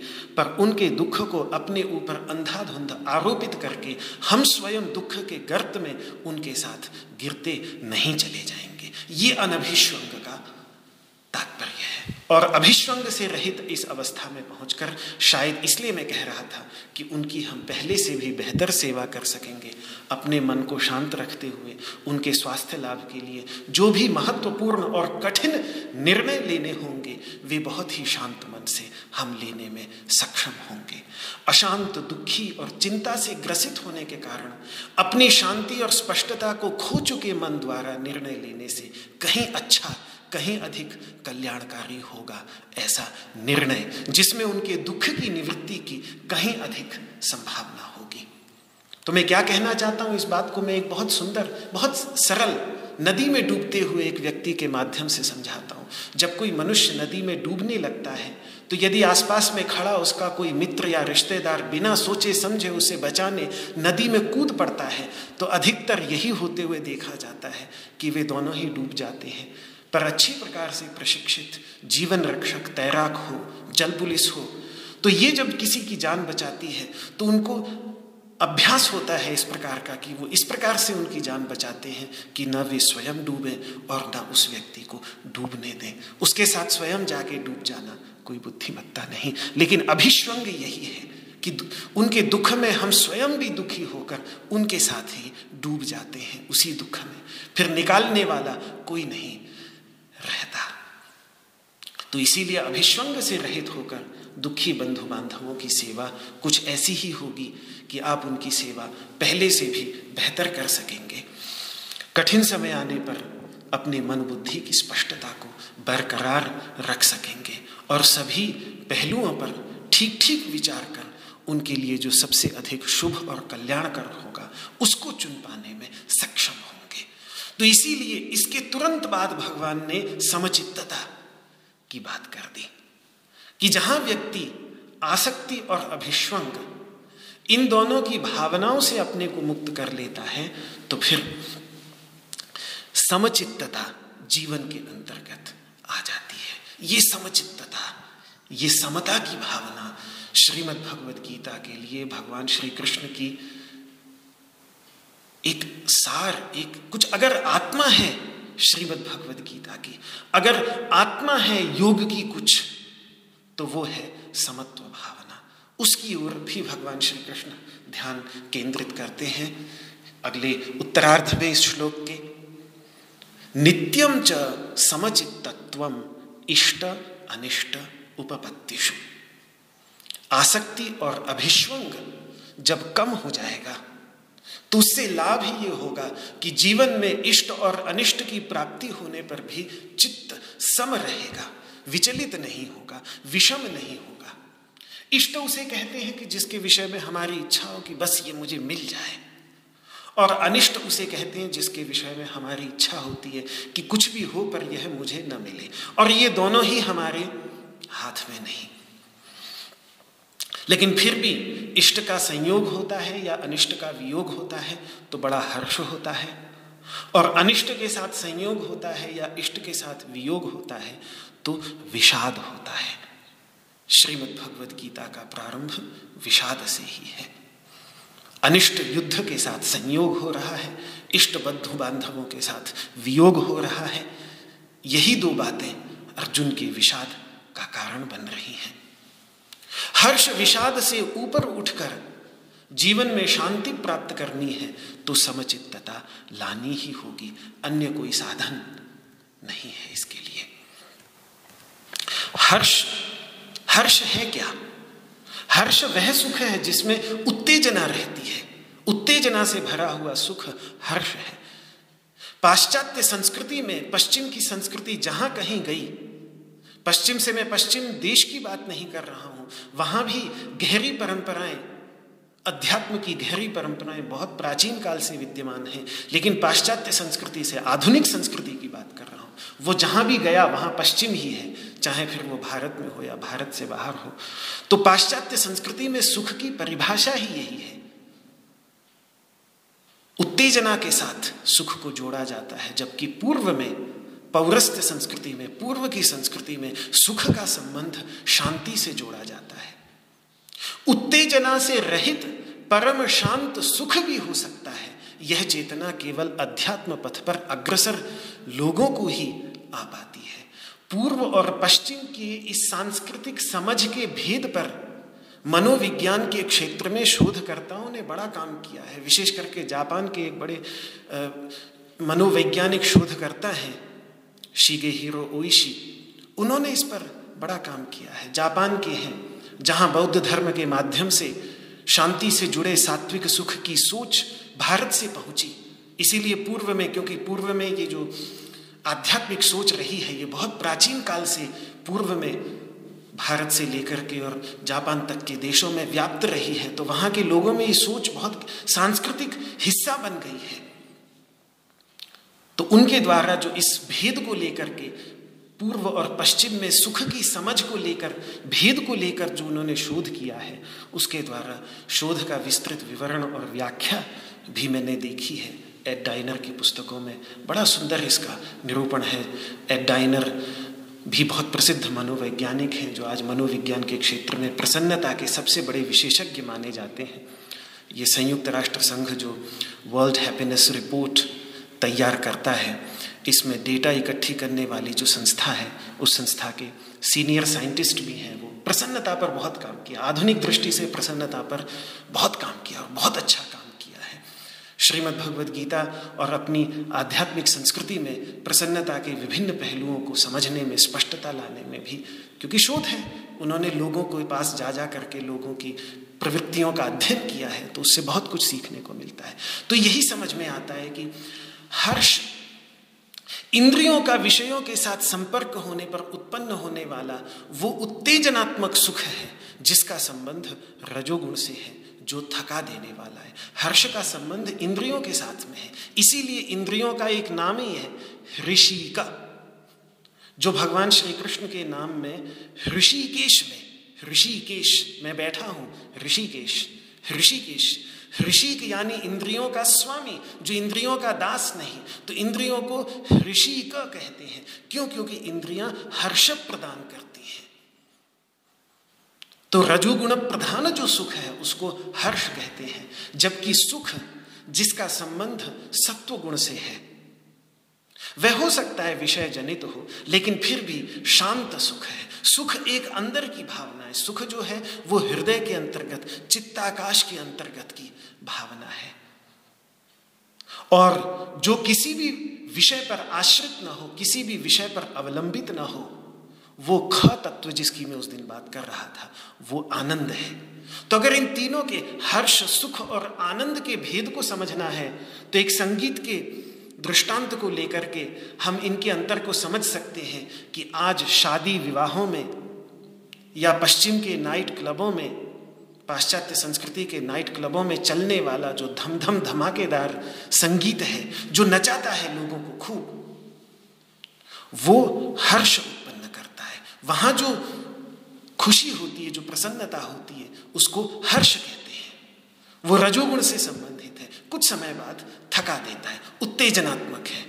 लेकिन ध्यान की गहराइयों में ले जाने वाला जो प्रसन्न गंभीर शास्त्रीय संगीत है जो जब राग आता है वीणा में से, सितार में से, बांसुरी में से। तो एक उसमें नाचने की बात नहीं होती, उसमें एक ध्यानस्थ ध्यान सा लगता चला जाता है। ये शास्त्रीय संगीत जो सुख उत्पन्न करता है, वो सुख है, वो हर्ष नहीं है, वो सुख है। विषय दोनों जगह है, लेकिन एक जगह राजसिक विषय है, एक एक जगह सात्विक विषय है। और आनंद तो वह अवस्था है जब ध्यान के द्वारा अपने अंतर्गत विद्यमान अनाहत नाद नाद ब्रह्म की अनुभूति होती है। उसके लिए किसी बाह्य प्रकार की विषयात्मक ध्वनि की आवश्यकता नहीं। अपने अंतर्गत पूर्ण नीरवता में, पूर्ण मौन में, जो मौन का संगीत है, जो नीरवता का संगीत है, उस संगीत में जिस आनंद की जिस प्रसन्नता की उत्पत्ति होती है, उसको आनंद कहते हैं। तो ये इस उदाहरण के माध्यम से हर्ष, सुख और आनंद, ये तीन प्रकार की प्रसन्नताओं का हम अनुमान लगा सकते हैं। इसमें आप चाहें तो एक चौथा मोह भी जोड़ सकते हैं, जो निद्रा, आलस्य आदि में होने वाले तामसिक सुख का सूचक है। तो इस प्रकार हमें सुख के, आनंद के, प्रसन्नता के चार प्रकार मिल जाते हैं। मोह हो गया तामसिक सुख, जो निद्रा, आलस्य प्रमाद, उसमें भी बड़ा सुख है। सुबह कहाँ बिस्तर छोड़ के बड़ा सुख मिलता है, तभी तो कोई बिस्तर छोड़ के निकलना नहीं चाहता। बड़ी मुश्किल से बिस्तर छोड़ के सुबह उठते हैं तो बड़ा सुख उसमें होता है लेकिन वो तामसिक सुख है। उसको मोह कहते हैं। हर्ष हो गया, राजसिक। जो विषय और इंद्रियों के संयोग से जनित, उत्तेजनात्मक सुख है, उसको हर्ष कहेंगे और सुख जिसको कहेंगे वो होगा सात्विक सुख, शांति, चैन प्रदान करने वाला। ध्यान जनित विषय विषय रूप सुख भी इसी श्रेणी का है, जिसमें अनासक्त होने की बात गौड़पादाचार्य जी ने मांडू के कारिकाओं में की है, जिससे उन तीनों से, तीनों गुणों का जो तीनों गुणों से जो अतीत आनंद है, जो त्रिगुणातीत है, उस आनंद तक पहुँच सके। तो मोह तामसिक है, हर्ष राजसिक है, सुख सात्विक है और आनंद त्रिगुणातीत है। ये तीन प्रकार के सुखों की चर्चा अठारहवें अध्याय में भगवान श्री कृष्ण ने स्वयं ही की है। सभी में वही ब्रह्मानंद ही अभिव्यक्त हो रहा है। पर उपाधि के भेद से, मोह में भी तामसिक सुख मोह में भी, राजसिक हर्ष में भी, सात्विक सुख में भी, वही एक त्रिगुणातीत ब्रह्मानंद ही है जो अभिव्यक्त हो रहा है। लेकिन उनमें रजोगुण, तमोगुण या सतोगुण की उपाधि के भेद से वह सीमित हो जाता है और गुण दोष से युक्त हो जाता है। सत्वगुण की उपाधि है तो गुण रहता है, रजोगुण और तमोगुण की उपाधि में जाकर दोष से युक्त हो जाता है।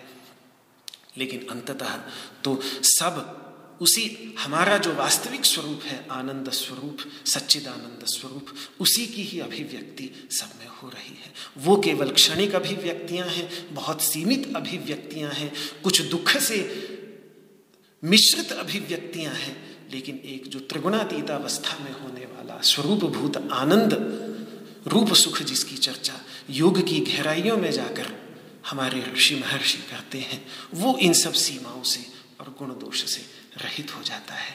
हर्ष का विलोम हो सकता है विषाद, सुख का भी विलोम हो सकता है दुख, पर आनंद का कोई विलोम आप संस्कृत भाषा के अंतर्गत खोज कर मुझे बता दें तो बड़ी, मुझे बड़ी प्रसन्नता होगी, क्योंकि मुझे तो अपनी समझ के अनुरूप आनंद का कोई विलोम संस्कृत भाषा में खोजने में ना आया। हर्ष का विलोम विषाद मिल गया। सुख का विलोम, दुख भी मिल गया, लेकिन आनंद का विलोम नहीं मिला। तो जीवन में विषाद से मुक्त रहना है तो क्षणिक हर्ष से मुक्त रहने के अतिरिक्त और कोई साधन नहीं। ये दोनों एक ही सिक्के के पहलू हैं। इसीलिए भगवान श्री कृष्ण यहाँ पर हर्ष विषाद से परे, समचित्तता का अर्थ ही ये है, ये जो समचित्त शब्द यहाँ पर आया है। ये समचित्त का अर्थ जब हमारे महान आचार्य मधुसूदन सरस्वती हो, चाहे नीलकंठ स्वामी हो जिन्होंने पूरे महाभारत पर भाष्य लिखा तो वो जब समचित तत्व की व्याख्या करते हैं तो यही कहते हैं, हर्ष विषाद से शून्य अपने मन को बना लेना। क्योंकि ठीक है, हर्ष हमें बुरा नहीं लगता, पर विषाद बुरा लगता है। और हर्ष उसी विषाद का दूसरा पहलू है, या यूँ कह लीजिए कि विषाद उसी हर्ष का दूसरा पहलू है। रात को अगर जाएँगे, नाचेंगे तो अगले दिन सुबह बड़ी भारी थकावट महसूस होगी, जिसको अंग्रेज़ी में हैंगओवर कह देते हैं। वो हैंगओवर अवश्य ही होगा। एक्साइटमेंट की खोज जब पूरी ना होगी तो बोरडम भी अवश्यम भावी होगा डिप्रेशन भी अवश्यम मैं जब 2002 में पहली बार ऑस्ट्रेलिया गया, बहुत समय बाद भारत से बाहर निकला था तो वहाँ मेरे जिस पर, जिन परिवारों में निवास करता था तो उन परिवार में जो बच्चे हैं, वो सब आपस में कहते थे। कई बार बार बार, कुछ करने को नहीं होता था तो I am bored I am bored मैं बड़ा बोर हो रहा हूँ, मैं बड़ा बोर हो रहा हूँ। मैं 22 साल का हो गया था, मैंने कभी ऋषिकेश में सुना नहीं। कैलाश आश्रम में किसी को भी बोलते हुए या अन्य आश्रमों में कि हम बोर हो रहे हैं। अब तो आए दिन भारत में भी सुनने में आ जाता है। अब लोग मुझसे ही पूछने लगते हैं कि आप जंगल में अकेले रहकर बोर नहीं होते। ये बोरडम एक्साइटमेंट की खोज जब पूरी नहीं होती, जब वो हर्ष की खोज खोज पूरी नहीं होती। तभी हर्ष विषाद के पीछे की अंधाधुंध दौड़ का ही परिणाम है। वरना जो स्वरूप भूत आनंद, जो अंत सुख स्वांत सुखाय तुलसी रघुनाथ गाथा, वो जो स्वांत सुख की अवस्था में गोस्वामी तुलसीदास जी हैं, उसके एक लेश मात्र का भी जिसको अनुभव हो जाए, वो अपने जीवन में कुछ भी हो, लेकिन कम से कम बोर तो नहीं ही होगा। तो महाराज, हमारी संस्कृति के जो आदर्श हैं ये सब हर्ष विषाद से परे रहे हैं। मर्यादा पुरुषोत्तम, भगवान श्री राम को ही ले आए हम अपने मन में उनका ध्यान करें। तो उनकी जो झांकी, हमें गोस्वामी तुलसीदास जी के मानस में, अयोध्या कांड के प्रारंभ में दिखती है, वो कुछ ऐसी ही है कि प्रसन्नताम या नगता अभिषेकतः अभिषेक, राज्याभिषेक की बात आई तो ऐसा कुछ नहीं कि वो हर्ष के मारे संभाल ना पा रहे हो अपने आप को। तब भी वही शांत चित्त, समचित्त राम। तथा न ममले वनवास दुखतः। और जब माँ कैकेयी के कारण महाराजा दशरथ जी के आदेश से उनको वनवास का दुख प्राप्त हुआ तो उनके मुखाम्बुजश्री उनके जो मुख कमल की शोभा है, वो कहीं मलिन न हुई, न कहीं मुरझाई नहीं ऐसा नहीं कि पहले राज्याभिषेक के सुख से वो खिल उठी हो और अब वनवास के दुख से मुरझा गई हो, मलिन हो गई हो। तो ऐसी जो मुखाम्बुज श्री रघुनंदनस्य में संपूर्ण रघुवंश को आनंदित करने वाले, इसीलिए तो आनंदित करने वाले हैं, क्योंकि वो स्वयं उससे पहले ही सोलह बहुत ही कम कम उम्र में जब उन्होंने महर्षि वशिष्ठ के सामने अपने विषाद, उनको भी आया है, विषाद एक बार आया है। वो विषाद उन्होंने अर्जुन की तरह, जैसे अर्जुन ने अपना विषाद भगवान श्री कृष्ण के सामने अभिव्यक्त किया, ऐसे बहुत कम उम्र में भगवान श्री राम ने अपना विषाद वशिष्ठ जी के सामने अभिव्यक्त किया, जो वेद के महान ऋषि, सबसे महान ऋषियों में से एक हैं, उनके सामने अपने विषाद को उन्होंने अभिव्यक्त किया। तो देखिए, पूरा का पूरा योग वासिष्ठ, जिसको अध्यात्म रामायण कहा जाता है। ऋषिकेश और ऋषिकेश के ऊपर रहने वाले जो संत मनीषी, विरक्त महात्मा, प्राचीन काल में यहाँ रहा करते थे, उनकी अगर कहीं रति होती थी तो योग वासिष्ठ के थी, बहुत ही दिव्य, बहुत ही दिव्य। उसको उत्तर रामायण कहते हैं। पूर्व रामायण तो ये प्रसिद्ध वाल्मीकि रामायण है। योग वासिष्ठ की भी रचना महर्षि वाल्मीकि द्वारा प्रणीत ही मानी जाती है। उसे उत्तर रामायण कहते हैं, जहाँ भगवान श्री राम ने कहीं थोड़ा एक विषाद, उनके मन में विषाद की अवस्था सा कुछ भी अच्छा नहीं लग रहा है, कुछ भी कर रहे हैं तो ये जीवन के भोग, आभोग, ये सब उनको आनंद नहीं दे पा रहे हैं। कुछ अप्रसन्न से प्रतीत हो रहे हैं तो उन्होंने अपनी उस मनस्थिति अभिव्यक्त की तो उनको ज्ञान की गहराइयों में उनके गुरुदेव वशिष्ठ लेके गए। लीला ही थी उनकी, लेकिन फिर भी गुरुजनों का महात्म्य प्रदर्शित करने के लिए उन्होंने वो लीला की। और उसके बाद जो आनंद की प्राप्ति उनके जीवन में आई तो जो स्वयं आनंद में रम रहा हो, वो किसको आनंदित न करेगा तभी तो रघुनंदन हुए। पूरे रघुवंश को उन्होंने आनंद प्रदान किया। जो स्वयं आनंद से रहित हो, वो दूसरों को क्या? और आज भी रमनते योगिनो अस्मिन। आज भी सारे योगी उनमें रमण करके उसी आनंद तत्व का अनुभव करने का प्रयास करते हैं। इसीलिए तो उन्हें राम कहा जाता है। तो उन भगवान श्री राम की मुखाम्बुज श्री, जो मुख कमल की शोभा है मैं सदा स्तुषा मंजुल मंगल प्रदा। वे सदा ही मुझे सुंदर मंगल प्रदान करती रहे। इससे बड़ा मंगलमय, वो जो मुखाम्बुज श्री है, जो कठिन समय आने पर मुरझाती नहीं और अच्छा समय आने पर अनावश्यक उछलती नहीं, हर्ष विषाद से रहित, जो समचित्तता की भावना से भरी हुई जो मुखाम्बुजश्री है, वो मुखाम्बुजश्री जिसके हृदय में उतर जाए उसका मंगल न करेगी तो और क्या करेगी? उससे बड़ा मंगल कुछ और हो नहीं सकता। तो महाराज, ये समचित्तता की जो बात भगवान श्री कृष्ण ने यहाँ पर ज्ञान के साधनों में अब जैसे जैसे साधनों का धरातल बढ़ता चला जा रहा है, उन साधनों की गहराई बढ़ती चली जा रही है, गहराई बढ़ती चली जाएगी। तो इन पर बड़ा गंभीर चिंतन करने से ही हम इनको ठीक ठीक समझ कर और फिर इनको अपने जीवन के अंतर्गत उतार सकेंगे।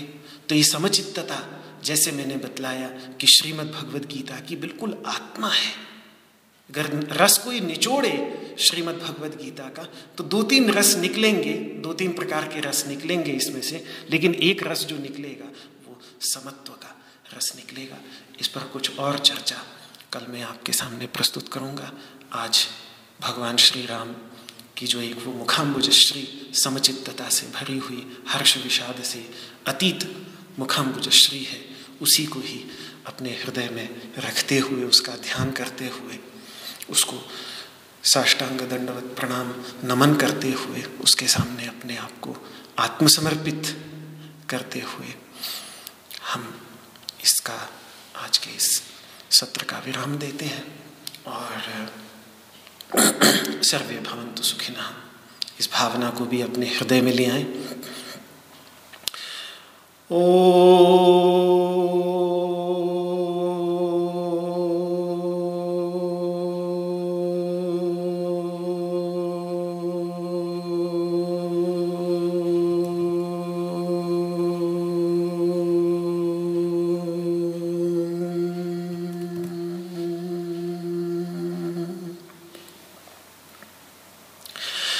सर्वे भवन्तु सुखिनः, सर्वे सन्तु निरामयाः, सर्वे भद्राणि पश्यन्तु। मा कश्चिद्दुःखभाग् भवेत्। ॐ शान्तिः शान्तिः शांति श्री कृष्णार्पणमस्तु आप सभी को मेरा हाथ जोड़ करके प्रणाम। जय श्री कृष्ण जय श्री कृष्ण जय श्री कृष्ण